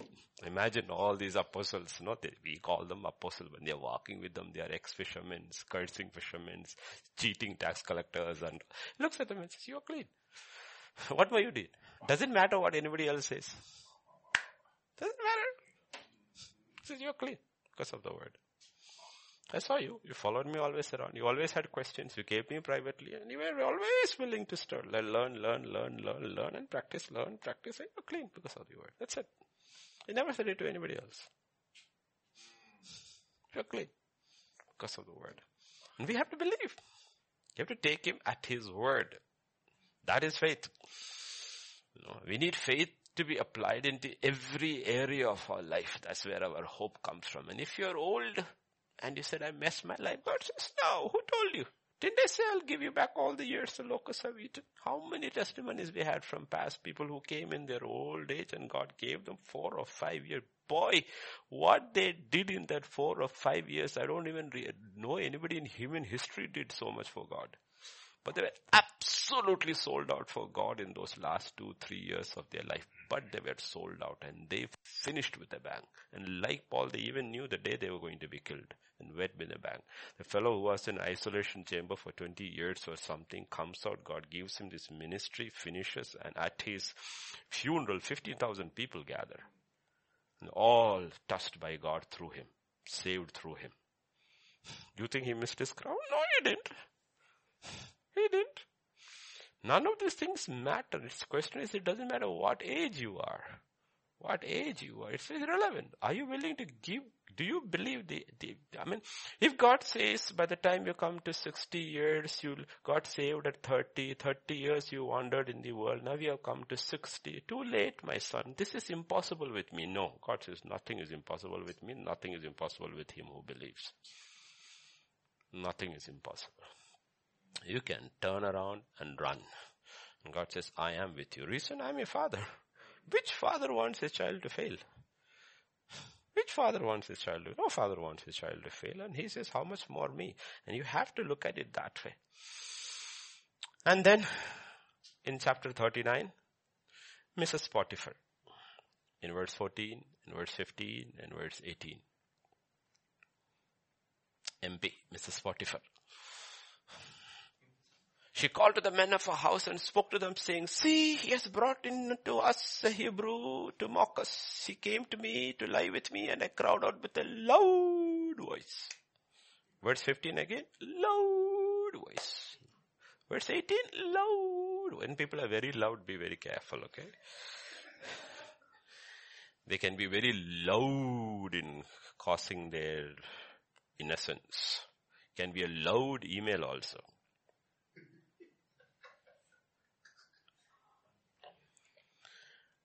And the problem is the whole world will judge the one with the loud voice is innocent and the silent one is guilty. Silent one is guilty. Okay. But unless God tells you, you should keep quiet. First Peter chapter 2 verse 23. Unless God tells you. In situations like this, just keep quiet. Who when he was reviled did not revile in return. When he suffered, he did not threaten, but committed himself to him who judges righteous. He kept his mouth shut. This is the same one who told the Pharisees, what I say I am true. But who said, he says, one me, second is my father, two witnesses are enough. Imagine him talking. Yeah, but this is the same person. Okay. Oh, why should we believe you are true? He said, because I spoke it. My father is the witness. Who? God, my father. And I. Two witnesses, that's enough. Audacity. No, this the audacity of this young man. What is he talking about? This is the same one. When he was he kept quiet. He didn't defend himself at all. The doctor asked him about his doctrine. He said, my doctrine is true because I say it, my father agrees with it. That's enough. But when he came to defending himself, he refused to defend himself. Understand principles. Moses remained silent when he was accused by his elder brother and his elder sister. And God stepped in and silenced them. Because we have to realize there is a day set by God where all wrongs will be set right. On this side of eternity, none of us will know the truth. Not even we ourselves. That's why God is so merciful. None of us know. How many of us know the pressures which we ourselves face? We don't understand it because there is so much happening. Happening. Um, like Peter is going through tremendous pressure and temptation. How does he know his grandfather was not a Freemason who offered his generations to the lodge? How does he know? Unless it's revealed to him. Does he know? Maybe his great grandfather was a Yoruba witch doctor who has put so many people into this thing and he's facing all the pressure into this thing. Yeah? God says, I see, I see, I understand, I understand, I understand, I understand prayer. That's why scripture says he will not judge, judge by what he sees or what he hears. He will judge. So when he judges, he will be absolutely righteous and he will not see that his judgment will mercy will be underneath. Mercy will triumph. So please don't, we, we do not know what all pressures we all are facing and God knows it. And it's incredibly merciful. Incredibly. How, how can you be merciful to a woman who was caught in adultery, not even fornication? I mean, she's a married woman. Is there nobody to accuse you? Okay. I also don't accuse you. Go, don't sin again. Meaning, I understand what could have cost you to do this. That was not what you should have done. But I understand pressure and you had no strength to handle pressure. So you looked for love in the wrong place. Did that fellow stand up for you? No, he left you and he ran with his coat. he didn't leave his coat behind like Joseph. no. That is where our ministry has to balance this both. Both grace and truth. Grace, grace has to go first. Truth cannot go first. If truth goes first, then they will crumble. The weight of truth no man can handle. Law came through Moses. The Bible never says God is law. God's Bible says God is truth. Who can handle truth? You can't handle, I can't handle truth. That's why grace and truth came. He says, I will give you grace each day to handle the truth. I will reveal it to you. Otherwise you will go down under that truth. You cannot handle truth. Who, which of us can handle truth? If God, were to show the truth, we cannot handle it. No. The law is something, it is outward. We can handle the law. We are all handling the law. What is the law? Don't go out. We are handling it very well. But if we were to tell the truth each day, if I were to show you each day how many times you stepped outside my truth, we will not be able to handle it. You stepped outside my righteousness. You stepped outside my mercy. You stepped outside my grace. You stepped outside my holiness. If I were to show you each day, you will be depressed. So I'm not showing you my truth. I'm giving you grace and truth and grace and truth. Grow. Grow. Grow. Grow. Grow. That's our Father. And understand the Father. Understand our Father. And God is unbelievable. I mean, you have to look at the unbelievable. Look at this is that season, no? The unbelievable price he is paying to redeem his children. Okay, redeem. I mean, you look at the price and we understand his holiness. That's why that incredible. But how much must he love us? How much must he love us to go through this? You know, and as servants of God, we have to balance it so well that his love is never covered by our zeal for truth. Truth sets you free. You know why truth sets you free? Because grace flows in. Without grace, truth will never set anybody free. It's grace that sets you free because truth gives access to grace and grace flows in. So balance, balance, balance, always, always as young men. Ask God, Lord, Lord, Lord, when I go across. No, we preach truth from here. When you step down, meet people one on one, it's always grace. So there is a day set on this side of eternity. None of us will ever, ever, ever know. So Joseph will lose his coat number two also. First was approval in his family father. Second was approval by his master. All these trophies from the world, God will take away one by one by one. Court number two also will go. Okay, which he had worked so hard, so diligently, so faithfully to get it. God says, let it go. If it goes, because you did no wrong, God has got a better coat for you. Don't regret the coats you lost. Because Bible talks about another coat in heaven, another name in heaven. He lost his name here, he'll get another name. What we don't realize is we are in a mortal battle for souls. Mortal battle for souls. An age old battle. Okay. battle for souls. Age old battle for souls. And we are in this. And what is God looking for? God is looking for vessels he can use. He's looking for vessels. In 2 Timothy chapter 2, 19 to 21. 2 Timothy chapter 2, 19 to 21. Nevertheless, the solid foundation of God stands having this seal. The Lord knows those who are His and let everyone who names the name of Christ depart from iniquity. Okay? Depart from iniquity. Simple message over there. In a great house there are not only vessels of gold and silver, but also wood and clay, some for honor, some for dishonor. Now, verse 21. Therefore if anyone cleanses himself from the latter, he will be a vessel for honor sanctified. And we stop there. No. Useful for the master. Lord, I just don't want to be sanctified alone. It's a good. Sanctified glass is very good. Keep it in the showcase. Very nice. Very nice. When people will come say, oh, where did you get this from? Oh, when I went to China for my vacation, I bought it from there. Keep it back. Does anybody drink from there? No.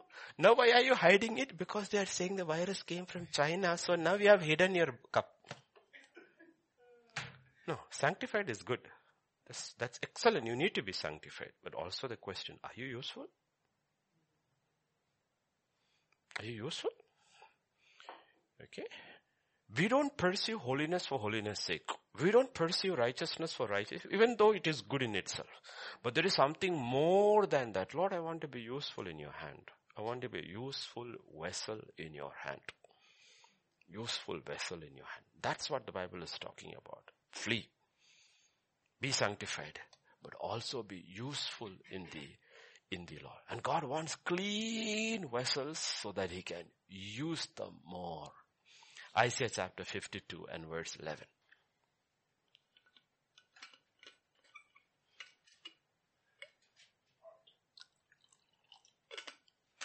Depart, depart. Go out from there. Touch no unclean thing. Go out from the midst of her. Be clean. Who you? You who bear the vessels of the Lord. It's talking about the Levites. Who are we? We don't bear the vessels of the Lord. We are the vessels of the Lord. Depart. Come out of the world. God has shut miraculously the whole church. Let's forget the world. Church shut us from the world. Now depart inside also. Depart from the world inside. Get clean. You are the vessel of the Lord. We are the vessels of the Lord. And remember our victory is dependent only on the presence of God in our life. And the presence of God is dependent on the purity of our souls. Purity of our souls. The only thing that can separate us from God's presence is sin. So after 13 years of silence, in Genesis 17 and verse 1, look at what God tells Abraham. He still hasn't become that vessel that God wants. Sanctification is still only working. He still hasn't become the vessel. Purpose is still not been fulfilled. It's been there for many, many years. Lord appeared to Abraham and said, I am God Almighty. Walk before me. Not walk with me. No, we have heard this old, old days many times. There are different walks. Walk before me. Walk with me. This is what we should pray. If you have courage. Lord, I want to walk before me, before you. Make me blameless. If you want to be blameless, you have to have the courage to tell God, I want to walk before you. Meaning, you observe my walk and correct me as I go. That's what he's saying. He's not saying walk with me. I walked with you all these years, Abraham. Now I'm asking you to change a little more. Now you walk before me. I'm going to walk bef- behind you. And I'm going to change, change I'm going to sanctify you so that you can be a useful vessel in my hand. The first thing you will say is cut off your flesh. Circumcision.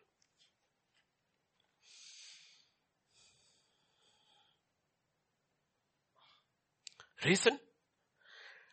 We don't want just form. We want substance. You know, in 2 Timothy chapter 3 verse 5, form without substance. No? Yeah. yeah. Having a form of godliness, but denying the power of godliness. No substance, only form. From such people turn away, Bible is saying. You know, the first person you need to turn away from is you yourself. That's repentance. You look in the mirror of God's word and says, Lord, you know what? I just have a form. I don't have the substance. And you know what? I look into your mirror and I see you and I see myself. I'm turning from myself and turning towards you. I'm turning from that form and I'm turning towards you who is the substance. We don't have to turn from others first. We turn from that things which are just the form without substance in ourselves first. Lord, I just want to turn away from that form that I'm a praying man, Lord. I want you a man of substance in prayer. Lord, I want to turn away from the form of a man of the word to the substance of the word, oh Lord. I want to turn away from this form to substance. Then God says you will be a useful vessel. And don't worry about time and age and all. The greatest book in New Covenant history preparing us for the future was written in the last stages of a man's life, book of Revelation. No, book of Revelation was written last. Why? He was only ready to receive the revelation at that age. He became only sanctified enough to hear and see and write early at that age. He was not ready. I believe he was not ready because God does everything in his own time. I believe John was not ready to receive it. So he had to finish, come to that point and put in an isolation in Patmos and be there for how many years before and then God said, now you can see, you're ready to see.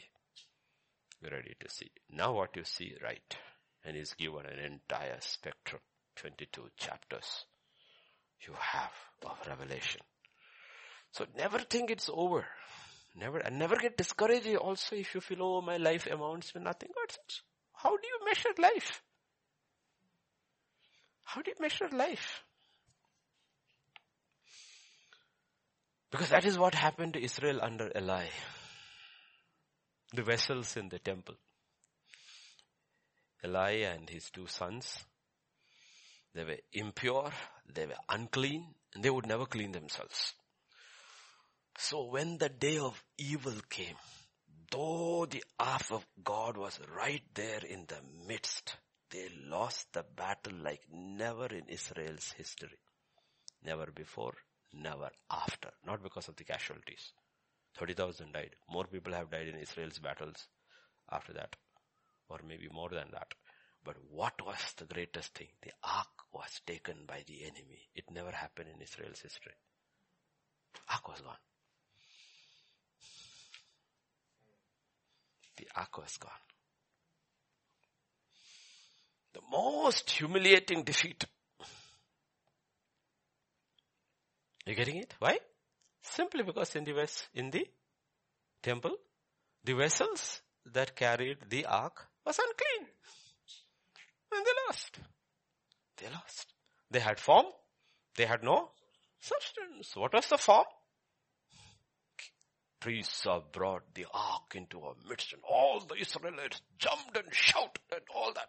And the Philistines heard all that. They got scared because they have heard about the substance and they didn't realize this is only form. So they confused the form with the substance and said, look, we may die. Know what their God has done in the past. Let us fight harder than before. And they won easily. And they killed everybody and took their ark also. But they made a mistake. They thought the ark had lost its substance. No. Only the priests had lost their substance. So when they took the ark into their temple, they realized the ark never loses its substance. I am the same yesterday, today, and forever.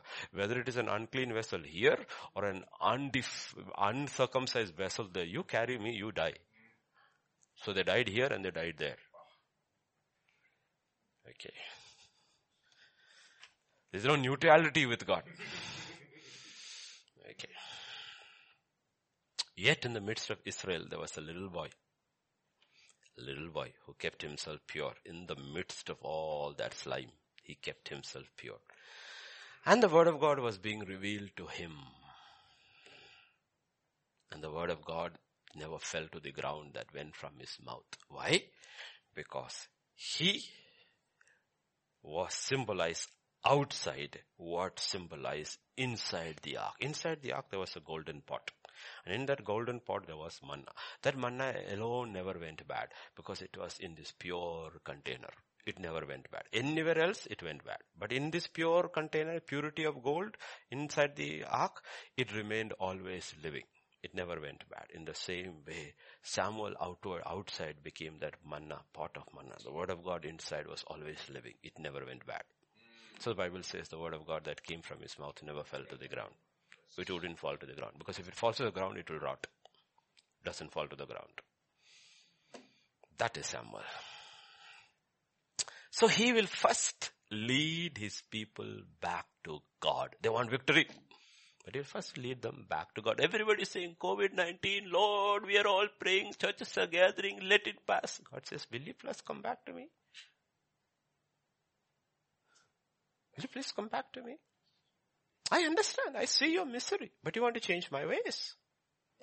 First Samuel chapter 7 verses 3 to 6. The restoration begins with this little boy who's grown up. He's a young man now. 7, 3 to 6. Samuel spoke to all the house of Israel saying, if you return to the Lord with all your hearts and put away the foreign gods and Ashtoreths from among you and prepare your hearts for God and serve Him only and He will deliver you from the hand of Philistines. He will deliver you. He has never changed. He will deliver you. But if He wants to deliver you, you have to go by His conditions. Put away all this stuff, unclean stuff, and turn with your whole heart back to God and serve him only. And so the children of Israel, yeah, we jumped. Children of Israel put away and served the Lord only. Meaning, there was a, it didn't happen in one day. Didn't happen in one. It, when we read the narratives happened that day, today did and tomorrow it victory came. No, it happened. That means God is saying, are you serving me only? Have you? Philistines are still around. You're still under the Philistines, but I'm watching you. Did you believe the prophetic word? Are you serving me alone? And Israel was serving me, him alone. And then Samuel said, gather all Israel to Mizpah and I will pray to the Lord for I believe sometime late. And God told him, okay, I see. I see. They have turned back. They're serving me alone. I see their heart. Though God knows they will go back. But God is even our temporary repentance, He honors it. That is the Father. Right? I mean, look at, look at my boy. Let's imagine my boy is not in a God. He spanked him two times and said, don't do it again. Though I know he will do it again. But for one week he's good and I'm very happy with it. Okay, Monday I spanked him, Tuesday is good, Thursday is good, Wednesday is good, I'm knowing next Tuesday is going to do it, but I won't catch him on Wednesday. I know you're going to do it. I accept your repentance as repentance. and unlike us, unlike us, this is God. He knows the end from the beginning. Right? Doesn't it say about Ahab? He says, look at Ahab, he's really repented and so God stayed his hand. Doesn't he know he will go back? Like a dog goes back to the woman. But he says, even that period when your repentance is genuine, I will show you mercy because I do not change. Just because I see that, I will not deal you with now according to that. At that point, I will reveal my other side. But now, because his repentance is genuine now, I will extend the hand of mercy to you. He sees the end from the beginning. But he doesn't deal with us as he sees in the end. So everybody who comes to you and says, I am sorry, receive it as God receives it. Okay, it's fine. Forgiven. Seven times a day. Forgiven. No, I want this. I want the affidavit. No, I don't need an affidavit. Forgiven. Every time we say sorry, God takes it. He takes it. Okay, understand these things. So, Gather all Israel to Mizpah, I'll pray. So they gathered together at Mizpah, drew water and poured it out before the Lord. This drawing water and pouring it out is all symbolizing this is our life. We offer it as a living sacrifice to you. They're offering their lives to God. They fasted and said, we have sinned against the Lord and Samuel judged the children of Israel at Mizpah. Okay. And look at verse 12 to 14. It's interesting. When God, they turn back to God, God turns back to them. verse 12 to 14. Got it? Then Samuel took a stone, set it up between Mizpah and Shen, meaning they won their battles. And called its name Ebenezer, saying, thus far the Lord has helped us. And the Philistines were subdued. subdued. And they did not come anymore into the territory of Israel. And the hand of the Lord was against Philistine all the days of Samuel. He was a restraining influence. He saw him walk in God's ways, walk in God's ways, walk in God's ways, and God. You stop the Philistines. And the cities which the Philistines had taken from Israel was restored to Israel. And Ekron to Gath. And Israel recovered its territory from the hands of the Philistines. And also there was peace between Israel and the Amorites. Did you see that? What the Philistines had taken away from the Amorites because of Israel's victory, they took it and gave it back to the Amorites. Now others are sharing in your victory.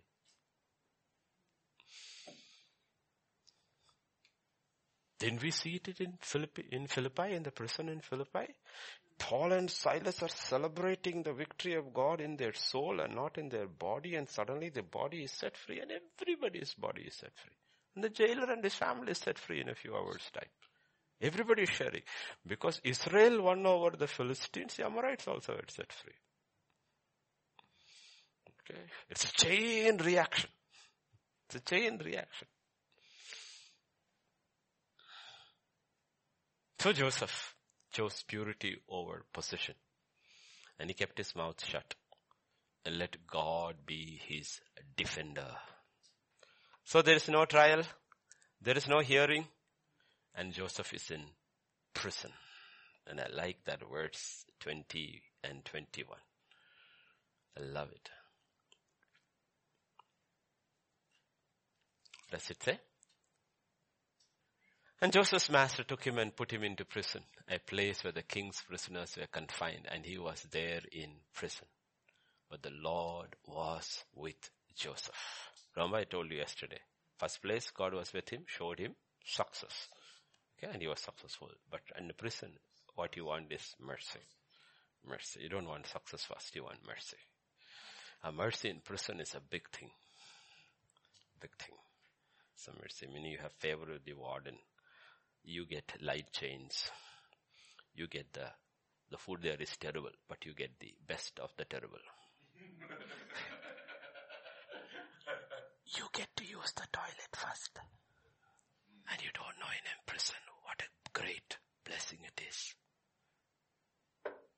You have to read prison records to understand what mercy in prison is. Life in, and this is talking about in those days. And he calls it a dungeon. Just not an easy place. But he had mercy and he had favor. He gave him favor in the sight of the keeper of the prison. Okay? Peep. That's God. God says the heart of the king is in my hand. Don't worry. If you're falsely accused when you go to prison, and all of you, I'm telling you honestly, okay, always prepare the day and the eventuality to go to prison. Don't get surprised when the day comes.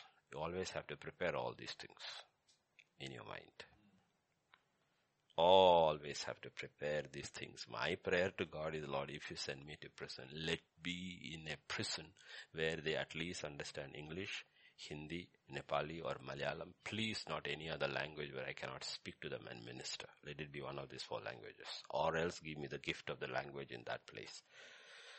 You have to pray for prison too. And don't take these things away from your mind because then what happened? No, you're prepared. You're prepared for every eventuality, including death, obedient unto death. These things you factor now. You don't factor it when it comes. So you're not surprised by any of these things. Okay, always I tell you, okay, everywhere I tell pastors, don't get surprised when these things happen. So he had fetters. He had fetters.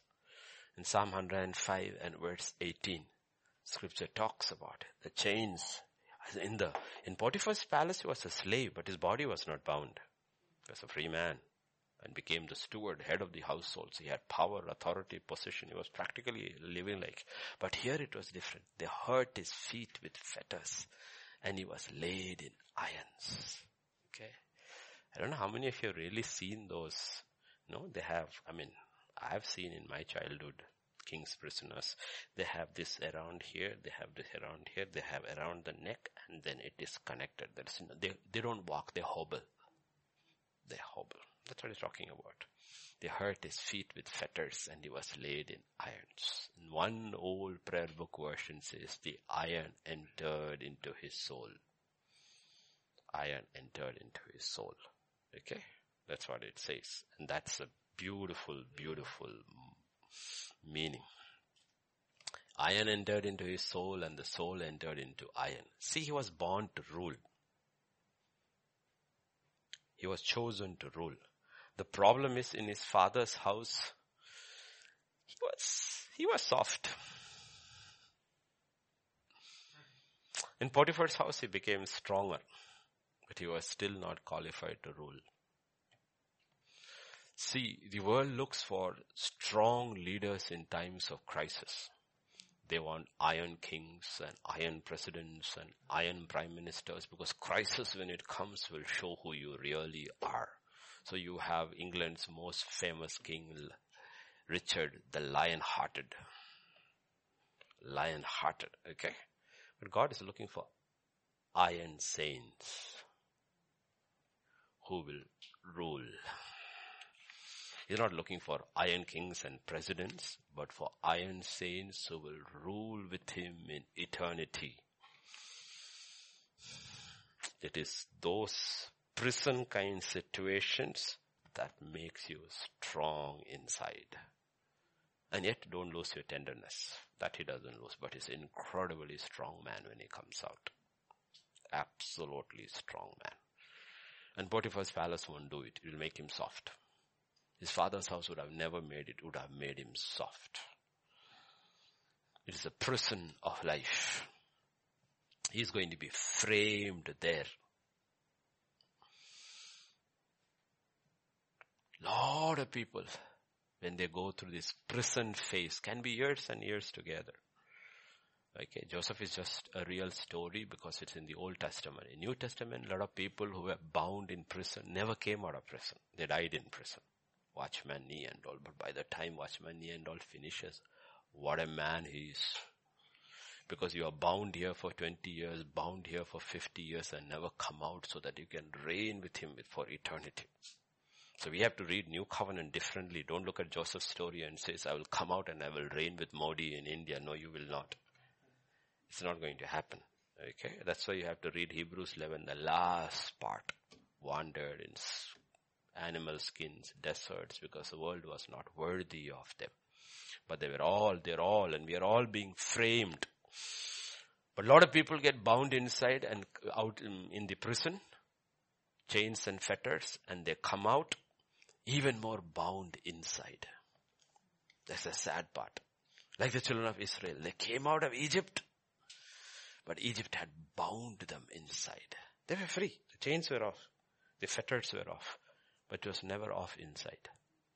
They were prisoners of Egypt. Pharaoh is dead. His army is gone.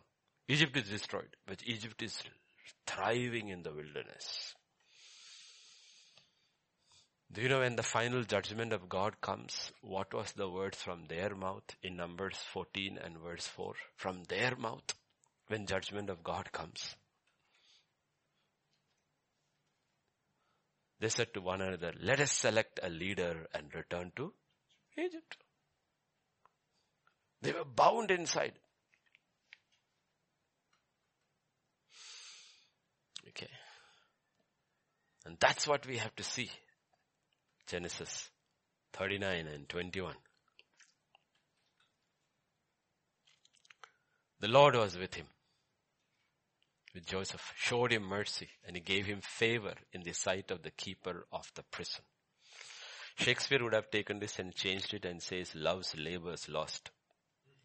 It was not lost. He was still laboring in love. Only eyes of faith can see and experience this. That God has put me into this situation so I can experience His mercy and His grace. Experience of success is one thing. Experience of mercy is another thing. Scripture says the Lord was with Joseph and showed him mercy. If God shows you mercy, the meaning next step is grace. Because when you come to the throne room of grace, you go through the portal of mercy to grace. You're showing him mercy. You're showing him mercy. Why is he showing him mercy? Even more mercy now. Why? Because I want you to reign. And when you reign, you should be a man of mercy.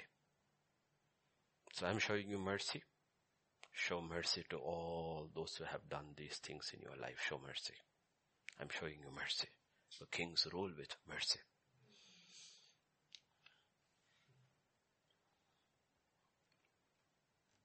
Remember the woman who pleaded for her son's life from Napoleon, who was to be executed? And she came and said, Lord, Emperor, I'm pleading for my son's mercy. Pleading for mercy for my son's life. And the emperor said he doesn't deserve mercy. And she said, if he deserves mercy, it's not mercy. He said, your answer has pleased me. You can go. Your son will live. We don't deserve mercy. If you deserve mercy, it's not mercy. It's called justice.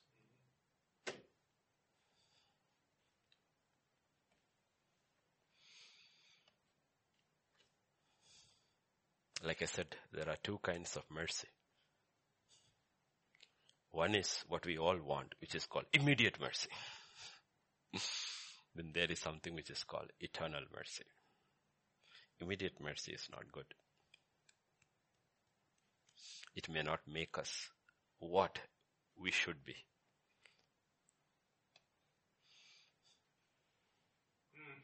In eternal mercy, the character of Christ is formed. Lord, I'm in chains, I'm innocent, please release me. Okay, Joseph, go. Will he ever be the Joseph who will become king? No. That is immediate mercy. God is showing him mercy, but not immediate mercy. Stage by stage by stage by stage by stage. It will take, let's say he went in at 20. It will take him 10 years before he comes out. That's not immediate mercy. But we all want immediate mercy. And because we clamor and clamor for immediate mercy, sometimes He opens the doors and let us out and we never learned our lesson and go back to our old way of life. And then we again we have to plead for mercy.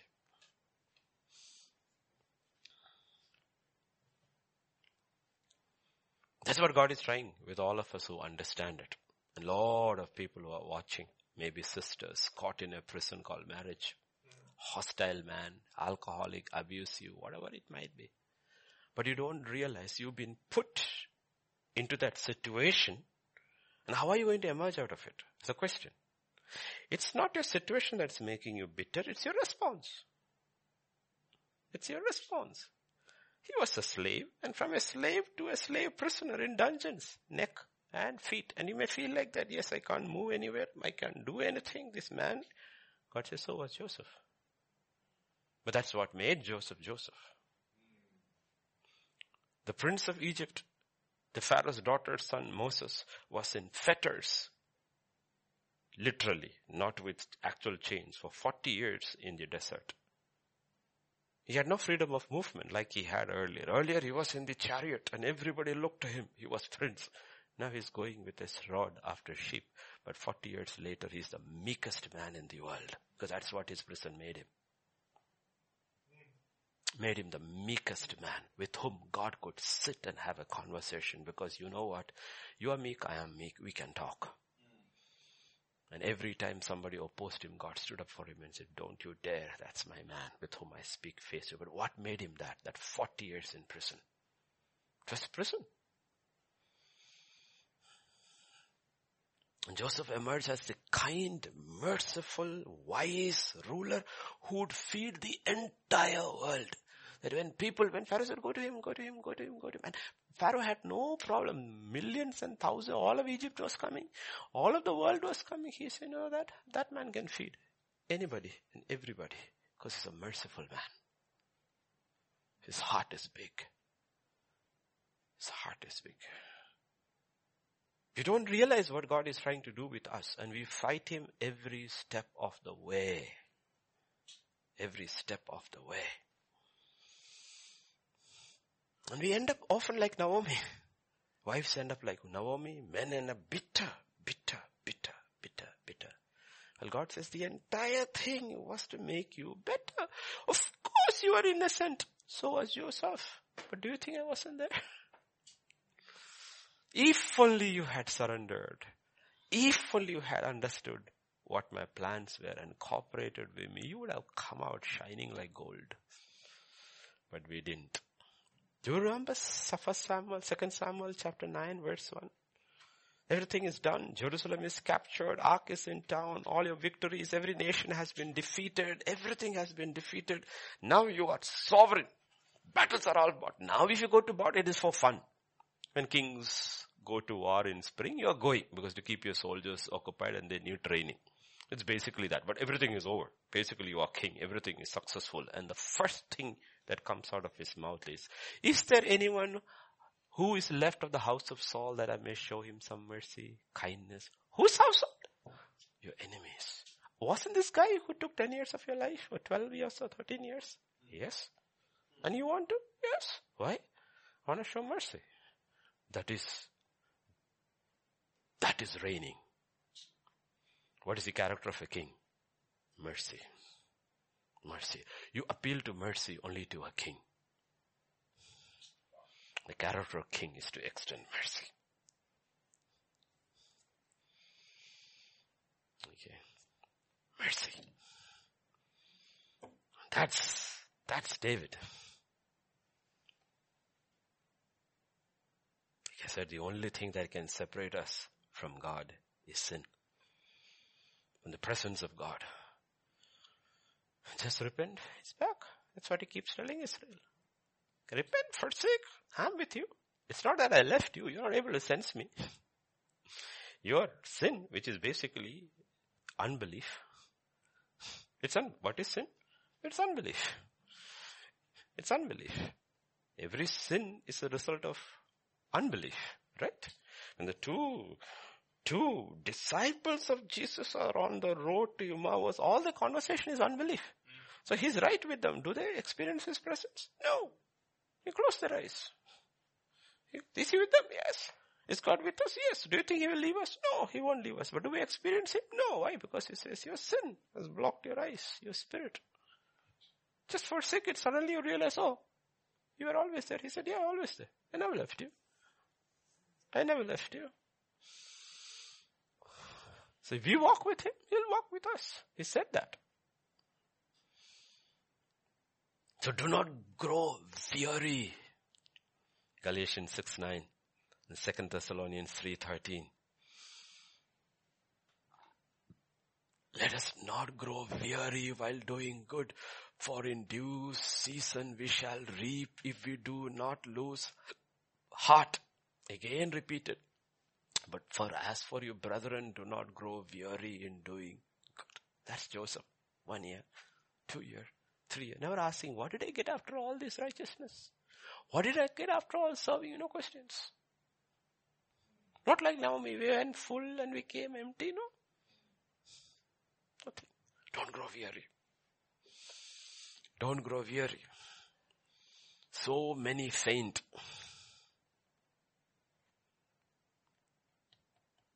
Because their eyes are on their circumstances, not on God or His promises. Not on promises. And I believe what happened in Potiphar's house happened in prison also.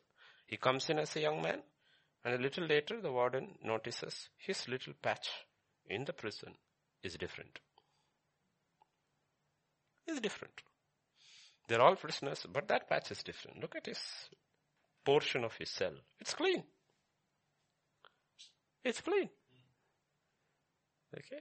And they all seem to like him. Seems to be a kind-hearted person. Kind-hearted But people don't end up in prison, but he seems to be a kind-hearted. His patch is green. Because your character cannot change if it is real and set in iron. It doesn't change wherever you are put in your father's house. No, if your character keeps changing, then that means that was not your character. Your, your circumstances do not define your character. Your character defines your circumstances. Egypt doesn't change us. We change Egypt. That's why we ascend it into the world. Not that the world should change us, but we change the world. You have sent me into this world. This is the only area of influence for me, but I promise you, this area shall be light and not darkness. That little patch I have will be green. That little patch will be green. It won't be, it be dry. That will be light because in him was life and that life was the light of men. In me is life, his life and his life will be the light of men. Maybe I have been restrained. I have been constrained. I had this huge palace now to this dungeon. In this dungeon also so many cells. In this cell, this is my little, I've been constrained, but I promise you this patch will have light. This patch will have light. And that's Joseph. And God was with him.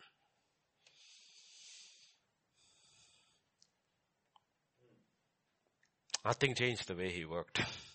That's what I'm trying to say. Your legs are restrained by chains. So is your neck. But your soul is unfettered. There are no chains on your soul, Joseph. I am with you. Yes, when you walk, you're not walking like you walked before. Your, your walk has changed outwardly. You don't, you cannot stand straight. You are bent down because of the chain. But how is your soul?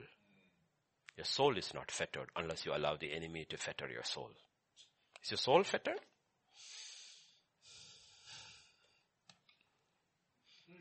I want you to turn to Colossians chapter 4 and verse 18. Is your soul fettered? This salutation is by my own hands, Paul is writing. And each this thing he's writing, we don't see, but we have to hear in our spirit. It's not the pen. It's the chain rattling. He's chained to the centurion or the prisoner. He's chained. But his soul is not fettered. He's in prison. He's chained, but he's speaking freedom to all those who are outside. And we are still set free by his letters. Because your soul is not fettered. You listen in your spirit's eye. In every epistle, you will hear the clang of the chains. His body is chained, but his soul is not chained. Our problem is our bodies are free, but our souls are fettered. The gospel is the gospel. It sets your soul free. That's why this letter is the last line. This salutation is by my own hand. Paul, remember my chains. And what do I offer you? Grace. Be with you. A man who does not have grace in his chains cannot offer grace to anybody. What is pouring out of that life in prison is still grace. What is pouring out of the life of Joseph in prison is still grace. What is pouring out of the life of Paul in prison is still grace. Still grace. Don't let them fetter your soul. Don't let anything fetter your soul. And the devil, the dog of Egypt, is trying to chain your soul with the sins of the flesh, if not with other sins which are even more dangerous. Bitterness, anger, unforgiveness, depression, discouragement, heaviness. These are all sins of the soul. And you have to fight it. You have to fight it. Put on the garments of praise.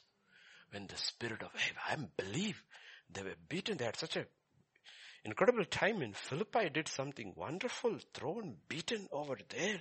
And Paul is, I believe Paul is about to say, look, you cannot touch me. I'm a Roman citizen. And here the Holy Spirit says, be silent. Be silent. So he gives his back to be beaten. Then taken in. And depression is coming. You have to fight it. You have to fight it. So they started singing. They start singing. Put on the garment of praise when the spirit of heaviness comes. How much more can we? What all gadgets we do we have? Headphones, Bluetooth, music by sung by thousands of people, hymns pictured. Why don't you put it in and sing in your kitchen if you're oppressed? In your living room if you're, why don't you just sing along? and you will see the spirit of heaviness moving out.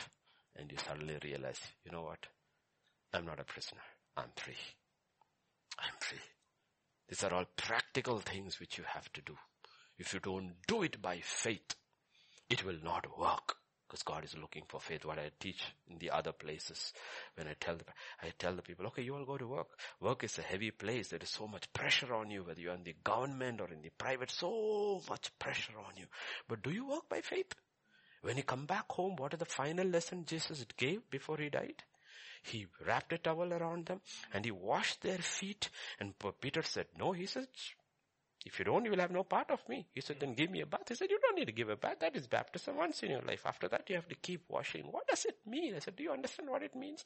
Meaning feet is the part of your body that goes into the world. They didn't wear shoes, they wear sandals. Picks up all the dirt of the world. And he says, come back and if you really want a part of me, if you really want to abide in me, that part of your body that needs to be washed, your soul is the feet of your soul. What do you need? As soon as you come home, don't go to the TV, switch on music or a word and sit there with your coffee and let the word of God cleanse the feet of your soul from everything you have picked. You're ready. You have rest in your home. You don't do what the word of God has told you. Put on music or put on the word of God. Let it cleanse the feet that has picked up all that junk from the world in the office, on the way, whatever it is, let it wash it all away. Do it daily and suddenly you realize, I'm not a prisoner, I'm free. I'm not a prisoner, I am free. This is how the saints came out, a Richard Wurmbrand or a Watchman Nee or all these, or John Bunyan, all of them. 12 years, 13 years, 14 years in prison. They came out stronger when they came out than they went in. Why? Because they applied scripture by faith. And that's what Joseph is doing. And who did they all learn from? They all learned it from the first prisoner of the Lord was Joseph. The first prisoner of the Lord was Joseph. First prisoner of the Lord in the Bible account you look was Joseph. He was the first one who went in chains for his testimony. And God says, learn from his life. That's why I've given you 13 chapters in a 50 chapter book about him so that you will learn how to live this life. Love this life. We'll stop there. It's 10 or 15. So this evening, I told you it was sheer teaching and not ministry. But we will learn from Joseph and we will learn and we will learn and God will. And all my dear ones who are listening, get rid of all that. Don't be depressed. Don't be discouraged. Nothing is lost. There is one person, one person alone. God of Abraham, Isaac and Jacob, our God, my God, your God, who can restore everything that has been lost eaten by the locusts or the cankerworms. He can restore it all. He can, and you have to believe. And you have to respond to Him in faith. Respond to Him in faith. Hold nothing in your heart. We all have been hurt by so many people. So many people in life. So many people. The older you are, the more people. The only place where you can keep your heart safe is in hell. There's no other place. If you live on earth, you will be hurt. Let go. Unforgiveness, bitterness, anger, wrath. Let go. Put on the garment of praise. Come to God by faith and He will set you free. He is faithful, forever faithful. Father, we just come to you this evening and I commit everyone who's listening, Lord. I commit them into thy hands. And I pray when as I pray, Lord, I pray, Lord, the anointing will flow. If the anointing of God could rest upon the shadow of Peter, and shadow has no substance, the anointing of God can come through all these mediums, Lord. Whether it is YouTube or Facebook or radio, whatever format it is, the anointing of God that breaks the yoke can flow. And I pray, set the captives free. Let every soul be unbound in Jesus' name. Maybe 38 years like the man at the pool of Bethsaida. Or like the woman bent double for 18 years. Or the woman who came and touched the hem of your robe for 12 years. It doesn't matter how long it is. There is one who can set you free. And I speak freedom. I speak deliverance into each life in the name of Jesus of Nazareth. Be free in Jesus name. Let go. Let God be God. His destiny for every one of us and everyone who's listening is to reign with Him. And if you don't, He didn't take it away. We gave it away. Don't give it away. Don't sell yourself short. Let that dog stay outside. You stay inside. The dog of Egypt pursued Joseph for 13 years, but he kept the dog outside. He didn't allow it to enter his soul. You too don't allow that spirit to enter into your soul. Because what you have inside is the Spirit of God, not the Spirit of this world. So we just magnify you, Lord Jesus. Be magnified in our lives. Be glorified in our lives. Be enthroned in our lives. And our souls are and will be free to serve you. Make us clean vessels so that we can be a vessel of honor. And not only a vessel of honor, sanctified, a vessel that is useful to the master. Use us even in these times, Lord. Use us. There are neighbors to our left and right, maybe neighbors above and below. Use us. All those children who are hearing as you are using us to reach out to our world. Use, Lord, use. A useful vessel. The hands of a mighty God. That's our prayer. Thank you, thank you, thank you, Father. We praise you. We worship you. We glorify you, Lord. For in Jesus' name we pray. Amen. And the grace of our Lord Jesus Christ, the love of the Father, and the fellowship of the Holy Spirit rest and abide with each one of us. Amen and amen.